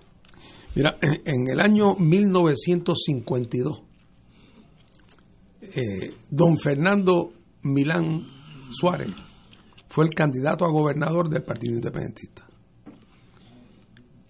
Para esa época, el hermano de mi madre, Pablo García Rodríguez, era un militante y dirigente del Partido Comunista de Puerto Rico. Y en la división de trabajo del Partido Comunista, en el 52, le asignaron a mi tío Pablo el que apoyara en Ponce, en la región sur, que el partido apoyara la campaña del Partido Independentista. Wow. Don Fernando Milán, al igual que mi tío Pablo, eran de Aguadilla. Así que mi tío conocía a don Fernando perfectamente bien. Mi tío era un hombre jovencito. Y entonces cuentan que en Ponce en la campaña aparecía el carrito del Partido Comunista con su altoparlante diciendo vote por Fernando Milán Suárez para gobernador de Puerto Rico, que sé yo qué, Partido Comunista de Puerto Rico. Cuentan que don, que don Fernando fue a visitar una noche a mi tío Pablo, lo llamó le dijo, Pablito, hazme un favor, si tú quieres que yo salga gobernador o saque muchos votos, mira, yo no te voy a pedir que no me apoyen, pero bájenle el volumen al altoparlante, por favor. Yo te lo agradezco, pero no muy duro, por favor. Bueno, pues medio en chiste, medio en broma, hay un dilema también con el apoyo de Fortuño en este momento. Eh, claro, eh, eh, naturalmente que entre comillas, peor entre comillas sería que apoyara a doña Wanda, porque daría la impresión de que hay una división por el mismo medio profunda que del lado de doña Wanda. Eh, así es que, pero por el otro lado, así es que para, para Pierluisi, qué bueno que no apoyó a Wanda, pero por el otro lado, tampoco puede celebrar mucho ese apoyo de, de, de, de, de Fortuño, porque Fortuño se fue de Puerto Rico en una circunstancia donde muchas de sus decisiones gubernamentales fueron profundamente eh, eh, cuestionadas eh, y, y donde él realmente nunca después proveyó las explicaciones que había que proveer por las circunstancias en que quedó Puerto Rico y esa y, y, la gestión administrativa de ese gobierno fue una gestión fatal para Puerto Rico. Eh, así es que yo no creo que eso le añade nada a la campaña de Perluisi que no sea que hubiera sido peor eh, que hubiera apoyado a doña Wanda pero nadie estaba la mejor prueba de esto es que nadie en Puerto Rico estaba pendiente de a quién apoyaba a Pierluisi. Eso no era issue porque Pierluisi está digo eh, eh, Fortuño. Fortuño está afuera es como si se hubiera ido de aquí hace 25 años. Mira, lo único valioso que tiene eso es que da una idea en el lo que él percibe. No no olvídate lo que él percibe. Es lo que percibe dónde está la oportunidad del guisar o sea, no te, no te, no te distraiga, no, no te distraiga, no te distraiga. No, no te distraiga. Fernando, que es un hombre noble, de sentimiento altruista y de, de, de, de una, una, capacidad racional apabullante, pues le trata de buscar una explicación eh, eh, hasta ideológica. Esto es más pedestre. Esto es bien pedestre, mira. Te voy a explicar. ¿Está registrando la firma? Sí, todo eso está registrado. Eso está registrado. Lo que pasa que en la pugna de, lo, de las familias en el PNP, y en eso, por eso es que la historia es implacable. ¿Tú te acuerdas un escándalo que hubo? Que salió el director aquel de turismo de Ricky Rosselló. Aquel izquierdo no me acuerdo. Sí, no, tú te acuerdas. Tú te, yo sé que tú te acuerdas. Me puedes decir que no te acuerdas, pero yo sé que tú te acuerdas. Que, que, que lo acusaban de que había una denuncia de hostigamiento y que él no había hecho ah, nada. Sí, que estaba en turismo. Y que, había, y que la muchacha, la, la, muchacha había llevado la turismo, acusación a Fortaleza y que allá la atendió aquel muchacho. ¿Te acuerdas de Falfo? Falfo. Morona, sí, tú te acuerdas. No, fíjate. Tú te acuerdas. Yo tengo tan mala memoria. Dale el bolerito aquel se me olvidó que te olvides. se me olvidó que te olvides, pues, que se la llevaron a Falforona. ¿Tú te acuerdas que la joven en cuestión era la novia del hijo de Fortuño? De Luis Fortuño. Eh, y que Luis Fortuño en aquel, aquel momento salió indignado, diciendo que esto era una gente que querían perjudicarlo a él porque paralelo con eso había salido una denuncia de que Fortuño había estado cabildeando eh, en favor de un proyecto, de estos proyectos de gas natural, y Fortuño dijo que no, que el que estaba cabildeando era Elías Sánchez, que no era él. Y ahí se notó que había cierta fricción de negocio, vamos a ponerlo así, entre eh, el bando de Fortuño, de Fortuño y el bando de Elías. Pues obviamente Fortuño hace una alianza táctica aquí de negocio con el cuñadísimo, que es, o ex cuñadísimo, pero sigue ahí en el, en el guiso de la órbita pierluisista frente a la ganga de Elías, que es a quien él le adjudica que quisieron no solo manchar la reputación de su familia, sino quitarle los negocios, que eso sí que le preocupa. Lo de, lo de los negocios es ya un asunto de vida o muerte. Y eso es todo lo que pasa. Fíjate, cuando tú lo llevas a ese nivel, el PNP tú lo tienes que... Y tú no lo puedes analizar como un partido político.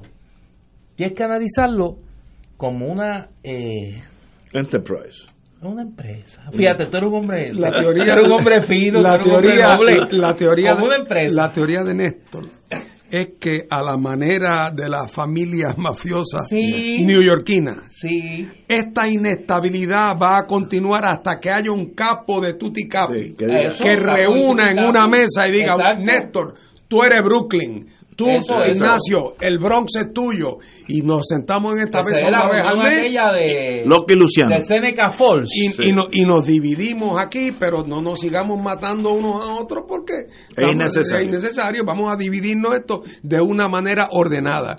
Y lo que Néstor dice es que hay una cierta inestabilidad en el eso, ambiente, eso. porque las distintas familias están pugnando por quitarle el negocio a las otras y que por el momento no hay no hay estabilidad. Necesitamos un Loki Luciano que diga, vamos a sentarnos todos y dividir este... Y que la crisis es fuerte en un momento donde los ingresos merman. Sí, sí. porque entonces la desesperación por colocarse. Pero mira, la historia de Puerto Rico es la historia de los últimos 40 y 50 años. Es la historia de cómo los amigos y parientes de los gobernantes han despellejado a Puerto Rico y lo han dejado en carne viva. Lo han despellejado. Eh, y todavía no mueren, no mueren. La esperanza es un país cuyo presupuesto consolidado son 25 mil millones de dólares, aún ¿eh? en tiempos de la vaca flaca. El que logre quedarse con el 10% de eso se queda con 2.500 millones de dólares. Que es un montón de dinero. En Yo creo que da para un retiro digno. Sí, no, pero por eso no, no se compliquen la vida buscándole fines ideológicos, de, visiones filosóficas distintas sobre lo que debe ser el gobierno. Imagínate tú, Pierluisi es demócrata liberal y lo respalda el que hasta hace poco fue el niño símbolo del republicanismo conservador en Puerto Rico, que quería convertir a Puerto Rico en un gran laboratorio del Partido Republicano. ¿Qué los une? Ildenaro. Yo pensé que era la ideología estadista, no, no, ¿no? no, Ildenaro. Señores, necesito ir a una pausa. Vamos a una pausa y regresamos con Fuego Cruzado. Fuego Cruzado está contigo en todo Puerto Rico. Existen instrumentos financieros que generan ganancias de los mercados bursátiles con garantía de principal invertido. Las anualidades indexadas brindan excelentes rendimientos y garantías de inversión superando los instrumentos tradicionales de ahorro. Para orientación y citas, llama a los expertos en seguros y anualidades de RJBB and Associates al 787-691-2899 o al 787-505-1891. Proveyendo tranquilidad, transfiriendo tu riesgo. Recuerda 787-691-2899 o 505-1891. No puedes perderte de martes a viernes de 9 a 10 de la mañana por Radio Paz 810 AM, tu programa favorito. De todo un poco con Manolo Almeida y su grupo. Salud, motivación, cultura, farándula y más. ¡Estamos vivos! Fuego Cruzado, con los maestros de la discusión política inteligente y acertada, te acompañan ahora cada noche en Oro 92.5 FM. Infórmate de los temas de importancia del país, escuchando al equipo que establece cátedra todos los días sobre el acontecer político en Puerto Rico. Escucha la retransmisión de Fuego Cruzado con Ignacio Rivera, Néstor Duprey y sus panelistas invitados con su discusión política dinámica e incisiva, encendiendo el debate con sus diferentes puntos de vista. La clase comienza a las 10 de la noche en retransmisión diferida de lunes a viernes por Oro 92.5 FM. Todos los miércoles a las 4 y 30 de la tarde no se pueden perder el programa Tu Conciencia Económica PR, un programa de análisis de noticias de la economía local e internacional para que tomes tus decisiones financieras con conciencia con el experto Roberto Berríos. Todos los miércoles a las 4 y 30 pm por Radio Paz 810 AM y por Radio Paz 810.com. Tu Conciencia Económica PR, proveyendo tranquilidad, transfiriendo tu riesgo. Y ahora continúa Fuego Cruzado.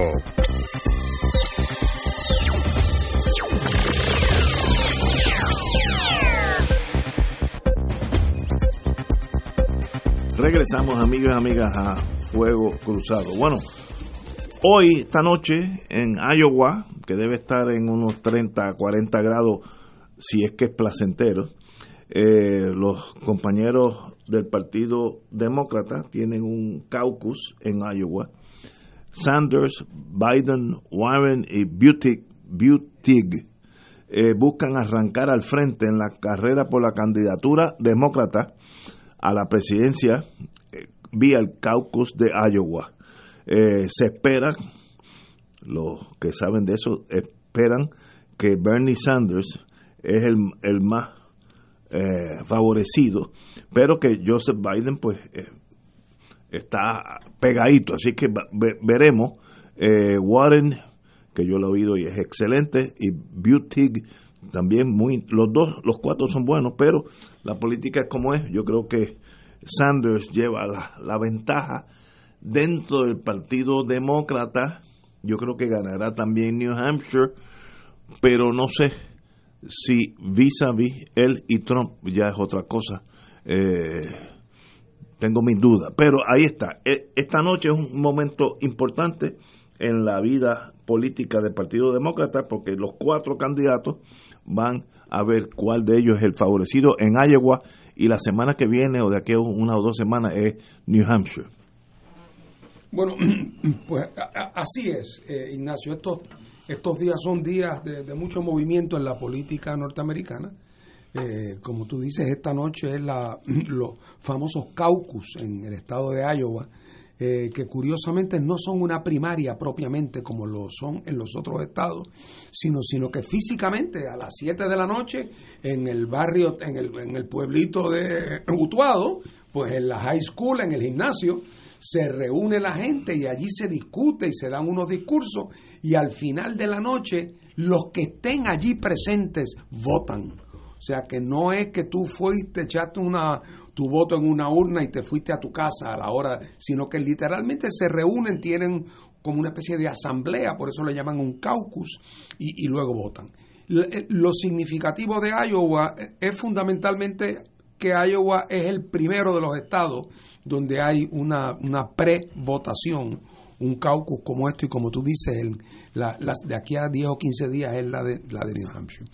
Mañana es un día crítico en Estados Unidos porque mañana es, eh, bueno, crítico entre comillas, es el mensaje del estado del país del presidente Trump al Congreso de los Estados Unidos, que se den una circunstancia extrañísima, porque hoy por la tarde terminaron los argumentos ante el Senado sobre el voto de residenciamiento y sin embargo ese voto no se va a tomar hasta el miércoles.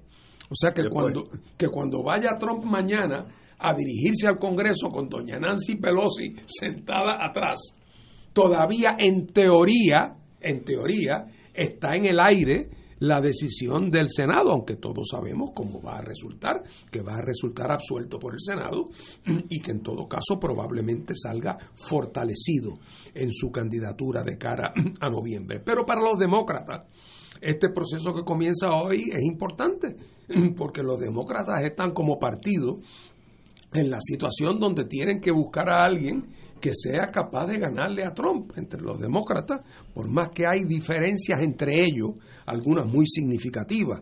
Eh, algunos son candidatos más conservadores, más centristas, algunos son socialdemócratas, en Estados Unidos los consideran casi comunistas, a pesar de que en Europa serían eh, políticos moderados, eh, pero en Estados Unidos esas posiciones más progresistas como la de, la de Bernie Sanders o como la de la señora Elizabeth Warren, pues realmente llaman la atención porque comparado con lo que es la tradición del Partido Demócrata de los últimos 40 años, son posiciones mm, muy progresistas. Así es que eh, eh, están en ese debate. Por primera vez en mucho tiempo, sin embargo, tengo yo la impresión, yo no soy un experto en asuntos de política americana, pero la observo, es, casi imposible no hacerlo.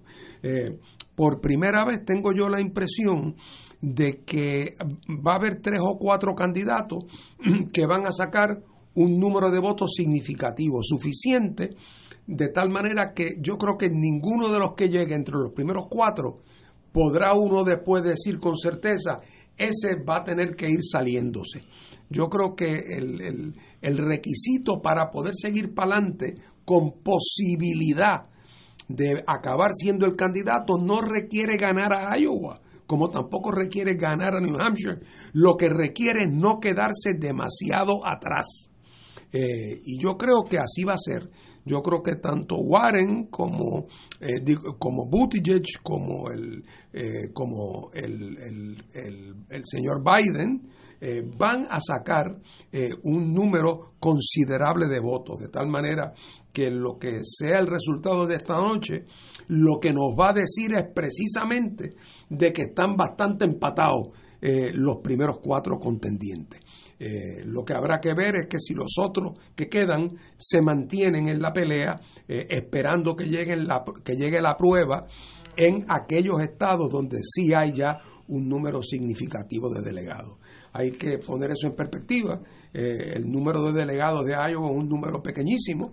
Para lograr ser el candidato eh, al final del camino hace falta más de 2.000 delegados. O sea que esto no es nada más que la puntita, ¿verdad?, de un témpano muy grande de, delegados que hay que ir acumulando. Pero eh, esta noche es más que nada el, día que, que se que como en el hipódromo dice, se fueron a la lucha. Pues esta noche es que se abre eh, la, la, contienda en un día tan ominoso como el día antes del mensaje de Trump y dos días antes de la votación en el Senado. En torno a Sanders, ¿tú crees que su edad es un factor negativo eh, eh, por la edad vis a vis Biden, Warren, Buttigieg? Bueno, Buttigieg, aquí, aquí, lo que pasa, Ignacio, es que entre ese grupo tú y yo no nos sentiríamos muy mal porque resulta que es verdad que tiene 78 años eh, Bernie Sanders. Oye, pero es que Trump tiene 74. Se ve mucho más joven. Bueno, más, más, vigoroso. Sí, sí. sí, pero ya tú sabes que cuando se tiene esa edad, tú puedes estar bien hoy y ya de aquí a tres, semanas el clásico bajón. Sí, Oye, la Elizabeth Warren no es ninguna colegial, tiene 69 años. Eh, Así es que todos, con la excepción de Buttigieg, eh, los otros todos tienen sus años, ni hablar de Bloomberg, que no va a participar en esta votación porque llegó muy tarde. Bloomberg es otro que tiene 78, lo cual quiere decir que cualquiera de esos, con la excepción de Buttigieg, si fueran los presidentes a mitad de su primer término, cumplirían 80 años. O sea que ni soñar con segundos términos. O sea que es un momento bastante nuevo en la, en la vida política norteamericana, donde nunca antes eh, un número de candidatos tan entrado en años eh, o sea, todos estos son, serían mucho más viejos que lo que era Reagan cuando fue electo. Reagan llegó a los 72. Sí, por eso, un niño. Reagan sería de los más jóvenes en, esta, en esta contienda. Wow. Eh, así es que es en ese sentido un momento, un momento, un momento interesante eh, y habrá que ver qué pasa. Pero los que lo que le interesa es seguirle la pista a la política americana, que nosotros como puertorriqueños, eso es una asignación que siempre tenemos pendiente porque si los Estados Unidos coge catarro, nosotros, si ellos estornudan, nosotros cogemos catarro. Así que, y, y lo que pase con el futuro de Puerto Rico depende en una medida muy importante de los vaivenes de la política norteamericana. Los estadistas puertorriqueños, por ejemplo, tienen que estar observando esto con una atención enorme, porque no cabe duda de que sus perspectivas de adelantar su causa, en el caso de que Trump revalide para los estadistas eso es, una, eso es un disparo en la frente. Eh, mientras que con otros candidatos demócratas, aunque sea por hipocresía, hay más espacio para los estadistas moverse. Así es que es una, una elección que, que tiene consecuencias para, para Puerto Rico. Y lo que acabe resultando de ese plebiscito que se va a celebrar aquí, el, parece que se va a celebrar aquí el día de las elecciones, la interpretación de ese resultado allá va también a depender de quién sea quien triunfa en las elecciones de noviembre en los Estados Unidos. Estoy totalmente de acuerdo. La, la primaria en New Hampshire es famosa porque lleva una muchos años de, de, ser más o menos, dejar saber cómo piensa Estados Unidos, el, el Middle America, como ellos llaman. Así que esa más, más que Iowa es la importante y ya veremos, eso es de aquí a dos o tres semanas. Yo sé que es en invierno, porque siempre que yo veo la primera en New Hampshire, todo el mundo está obligado y, hace un frío pelú y es típico de New Hampshire. Eh, Oye, yo estuve viendo hoy, no hay mejor cosa que el Internet, ahí se acabaron las cosas. Hace una semana, yo, eh, yo creo que hasta lo hablamos aquí, China dijo, voy a, en 10 días, hacer un hospital para toda la crisis del coronavirus en Wuhan. Y entonces aquí nos reímos, bueno, 10 días en, permisología nada más quise año y medio, así que más de 10 días. Y hoy yo vi esa construcción porque está en el internet. Es que ya esos módulos estaban hechos. China es un país tan organizado que ellos dijeron en algún momento va a haber una crisis donde vamos a tener que montar un, un, hospital en 5 o 10 días. Así que vamos a hacerlo ya en módulos, módulos, como cajones. Y ya están hechos. Entonces ya ellos tenían lugar, eh, tenían visto el lugar en cada ciudad donde iría. Entonces llegaron como 40 esas grúas que hacen los edificios aquí, 40 grúas. Llegó un montón de uh, furgones con esos módulos. Las grúas cogían los, estos módulos como, como bloquecitos de los nenes de jugar y los ponían uno al lado del otro, los conectaban. Pero es que ya se había hecho, los arquitectos ya habían hecho el trabajo, los delineantes ya habían hecho el trabajo, los ingenieros civiles ya habían hecho el trabajo. Entonces lo único que había que formarlo como de esas, ¿cómo se llama esa cosa que hacen los nenes que juegan? Eh, los Legos. Los Legos, un Lego. Digo, eso quiere decir que en China alguien dijo, algún día de esto va, va a haber una catástrofe tal que nosotros tendremos que hacer un, un hospital en 10 días y ya estaba. Pero es que se planificó.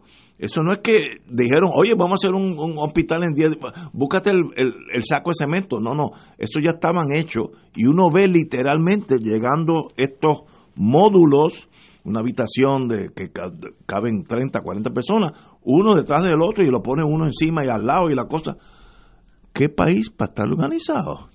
Uno que, que cuando los que nacimos en la Guerra Fría, uno miraba a China como un país medieval, pues mire, no es medieval nada, es sumamente organizado y ya está funcionando el, el, hospital, una cosa inconcebible en Puerto Rico, eh, aún en Estados Unidos sería inconcebible. Muy bien por los chinos, compañero. Hace 30 años Puerto Rico tenía un ingreso per cápita más alto que China. Sí, sí, sí. Eh, o sea, eso que tú has descrito, que yo lo vi también. Yo me acuerdo cuando vi la primera imagen de un área que era un fangal, un fangal, como del tamaño de dos o tres campos de fútbol. Sí. Pero que era un fangal. Entonces, en ese fangal había como 40 o 50 de esos, ¿cómo es que le llaman? Diggers. Sí. Y entonces después vinieron las grúas. Y entonces, y decía que iban a hacer un hospital en 10 días. Yo me acuerdo que yo le dije a mi esposa, pero aquí, aquí no quieren tomar el pelo. Como que un hospital.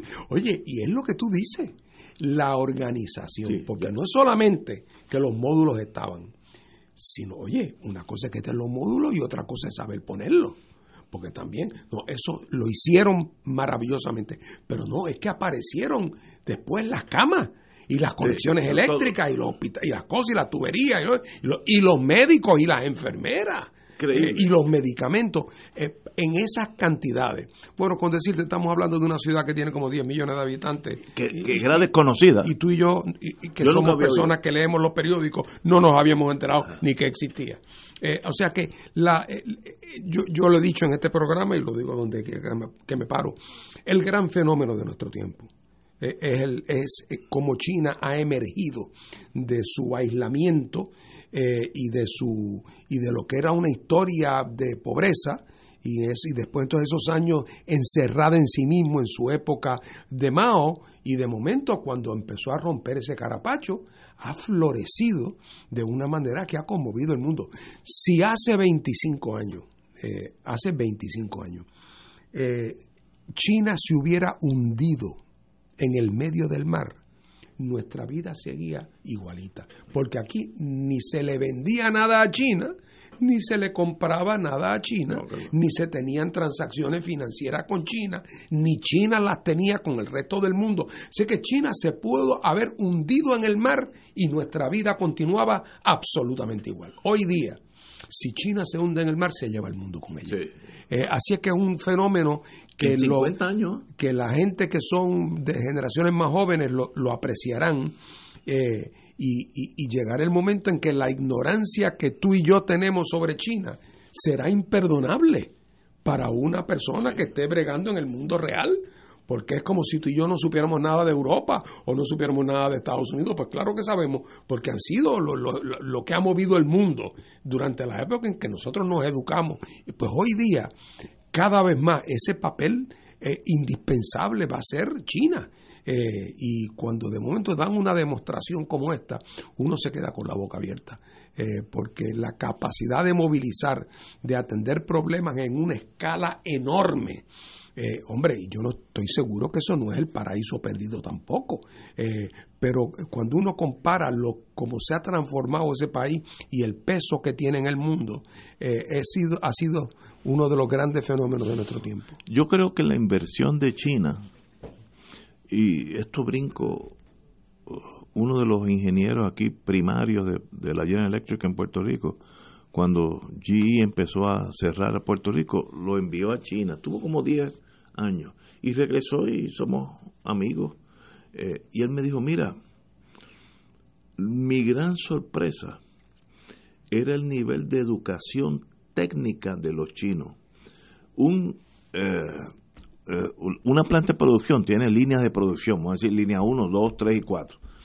Me dice, un supervisor de una línea de esas, que era ingeniero eléctrico, tenía el equivalente a una maestría de las mejores universidades en Estados Unidos, MIT, eh, Stanford, la que sea. La que...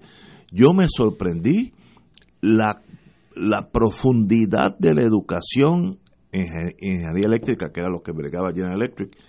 Y eso yo creo que es el gran secreto de China. China invirtió, si nosotros nos damos cuenta, en hace una o dos generaciones en educar el país. Entonces lo que tienen es filigrana. Y una vez que tú educas a un pueblo, ese pueblo camina solo. Entonces planifican esta cosa de hacer un hospital en 10 días con todos los hierros, pues ya estaba planificado. Esto no era así un vente tú. Y eso, esa inversión educativa es el gran triunfo de, de China. Mira, yo cuando miro estas cosas, uno no, no solamente se sorprende, pero uno no puede evitar, evitar, ¿verdad? Eh, hacer las comparaciones. Y, y, y, hombre, no se trata de comparar a China con Puerto Rico, porque Sí, sí, es- sí. eh, China y botella se queda chiquito, ¿verdad? Eh, pero lo que quiero decir es otra cosa. Eh, Cuando nosotros todos los días en este programa, por ejemplo, y en los otros programas que, se hacen en Puerto Rico y en los periódicos, hay una discusión muy intensa y la discusión muy intensa tiende a ser sobre cosas que no digo yo que no sean importantes, claro que son importantes, pero que son un poco el melodrama de nuestra vida eh, colectiva. eh, que son las cosas que ocupan la primera plana, porque es la crisis que ocurrió ayer, o la sorpresa que nos llevamos, o la nueva imposición que nos hicieron, o el nuevo escándalo que surgió. Pero, y esos temas, pues naturalmente que hay que discutirlo. Pero lo que no está sobre la mesa en Puerto Rico, lo que no está, es un debate, ni aquí ni en Estados Unidos tampoco, con relación a Puerto Rico, un debate sobre qué es lo que hay que hacer en Puerto Rico de cara al futuro para que Puerto Rico pueda tener alternativas viables de futuro. O sea, esa planificación. El otro día, este señor de apellido Weiss, que, que el otro día dio una conferencia que he tratado de conseguir el- la transcripción, si es que existe, y no he podido, en una conferencia que dio en Nueva York o en Washington, donde se la, este fue el arquitecto de la ley promesa, el arquitecto de la ley promesa, la mano derecha del secretario del Tesoro bajo Obama. Y entonces este hombre se lamenta de cómo no hay en Puerto Rico el equivalente a un plan Marshall, no solamente por parte de Estados Unidos, en el cual participe también el gobierno de Puerto Rico. No hay un proyecto de desarrollo para Puerto Rico.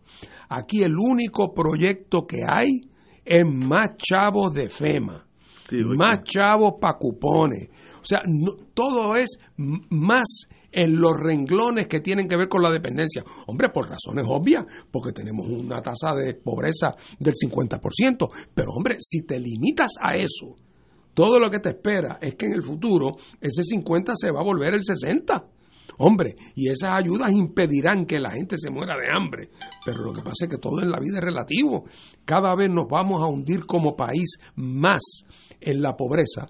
Cada día Puerto Rico será un país donde no se produce y donde mucha de nuestra mejor gente le va a ser irresistible montarse en un avión e, e irse. Y entonces yo echo de menos ese planteamiento. ¿Qué debemos hacer en Puerto Rico? Pues claro que hay que bregar con el lío de quién va a administrar los chavos de vivienda y CGDB y si van a construir o van a... Pero, pero como, ¿cuál va a ser nuestro, nuestro plan de desarrollo como país para el futuro en todos los órdenes? La, mi posición es muy clara. Yo soy un creyente que Puerto Rico tiene que imponerse como prioridad la descolonización política y económica. Y eso supone una transformación radical de Puerto Rico. Si no nos vamos por ese camino, me temo que lo que nos queda es convertirnos en una versión tropical del South Bronx. Y para quien eso sea una alternativa y eso sea un consuelo de que en el South Bronx están mejor que en la selva colombiana, el que para eso sea un consuelo, pues allá él. Eso para mí no es un consuelo. Vamos a una pausa, amigos. Fuego Cruzado está contigo en todo Puerto Rico. Radio Paz te ofrece el mejor motivo para levantarte temprano y disfrutar el comienzo de un nuevo día de lunes a viernes con Enrique Liboy y Radio Paz en la mañana. La dosis perfecta de noticias, deportes y éxitos musicales de todos los tiempos, humor y curiosidades, calendario de actividades y tus peticiones musicales por el 787-300-4982. Conéctate con el 810 AM de lunes a viernes con Enrique Liboy y Radio Paz en la mañana. América en Misión. El Evangelio es alegría. Rumbo al lanzamiento internacional del sexto Congreso Americano Misionero CAM 6.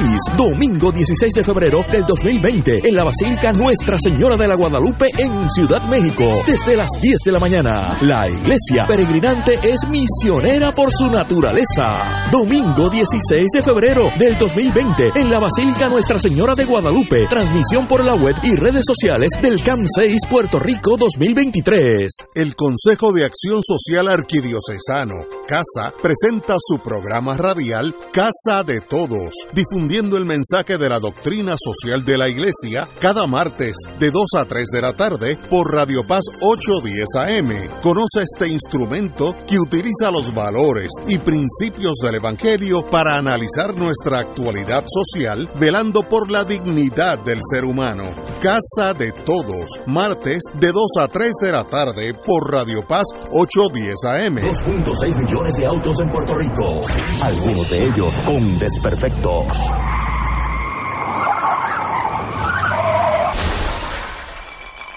Autocontrol.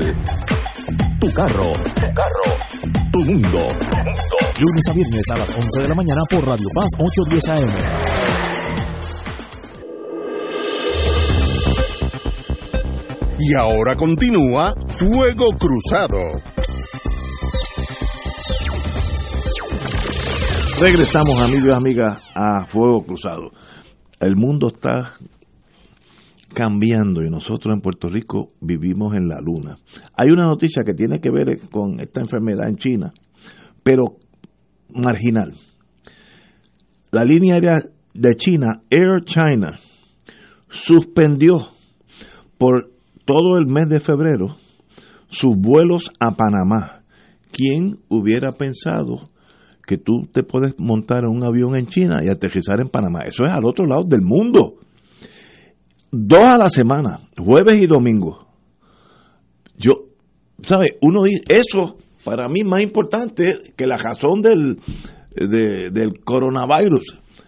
¿Qué está haciendo Panamá o qué está haciendo China que requiere dos aviones eh, de Air China, que son los aviones grandotes esos de American Airlines, semanalmente a, Panamá, que para mí, cuando yo fui a Panamá hace 40 años, Eso era un barrio de, de Bayamón, más nada, eso era todo lo que era Panamá. Hoy en día es una potencia, allá hay unas urbanizaciones, unos condominios que en Puerto Rico no existen, en Paitilla, para ser más exacto. ¿Y qué pasó en Panamá? Que la economía de Panamá jala tanto que China tiene un vuelo día, dos vuelos semanales. Pues entonces el problema es nosotros y nosotros. Oye, y te recuerdo, ahora que tú das ese dato, que cuando, bendito, me dio pena escuchar al secretario de Salud de Puerto Rico, a quien yo no conozco. Yo no tampoco. Pero eh, lo escuché decir el otro día, de quitarle como importancia a la actitud de vigilancia con respecto a este virus eh, eh, que hay que se está eh, propagando desde China bajo la teoría de que en Puerto Rico no había vuelo directo a China como si el virus solamente viajara en vuelos directos. o sea, si es un vuelo con escala, en los vuelos con escala el virus no se monta. y, lo digo por lo de Panamá. Si dos veces a la semana iban vuelos de, China a, Panamá, y cada uno bajaba en Panamá en lo que hacían su conexión con otro sitio o se bajaban allí en el aeropuerto de Panamá cientos y cientos de chinos, pues yo le quiero dar la noticia al secretario de Justicia de que todos los días, todos los días por el aeropuerto de Panamá pasan cientos y cientos y cientos de puertorriqueños. Sí. Porque esa es nuestra vía hacia la América Latina. Hacia Copa. Ah, con eh, copa. Eh, es, por Copa. Incluso para Centroamérica también. Yo incluso he tenido ocasiones de tener que ir a México y prefiero irme a veces por Panamá que por Miami. Para no, para no tener la locura de la vuelta por la aduana de Miami, que es una pesadilla. Que es una pesadilla. Pero lo que quiero decir es que ahí hay un punto de contacto entre chinos y puertorriqueños porque están esperando en los mismos salones y lo digo porque es que esa es la realidad. Y por eso espero que, que, que, no duerma de ese lado el secretario de salud porque el virus no se limita a los vuelos a los vuelos directos. Pero Panamá ha sido un éxito económico de, de, primerísimo orden.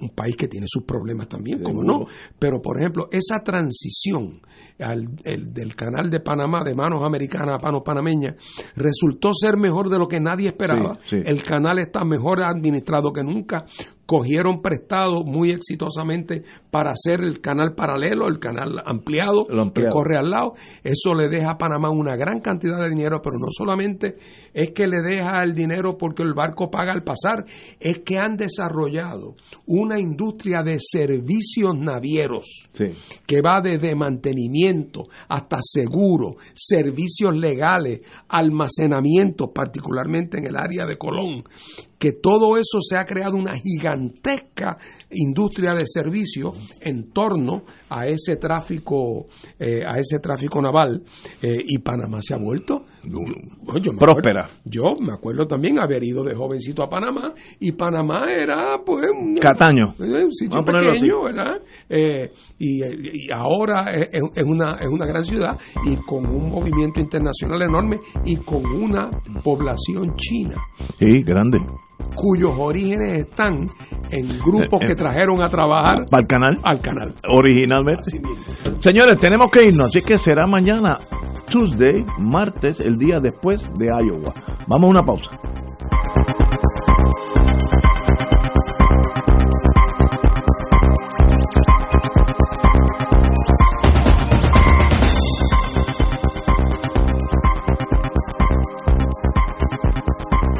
Esta emisora y sus anunciantes no se solidarizan necesariamente con las expresiones vertidas en el programa que acaban de escuchar. Radio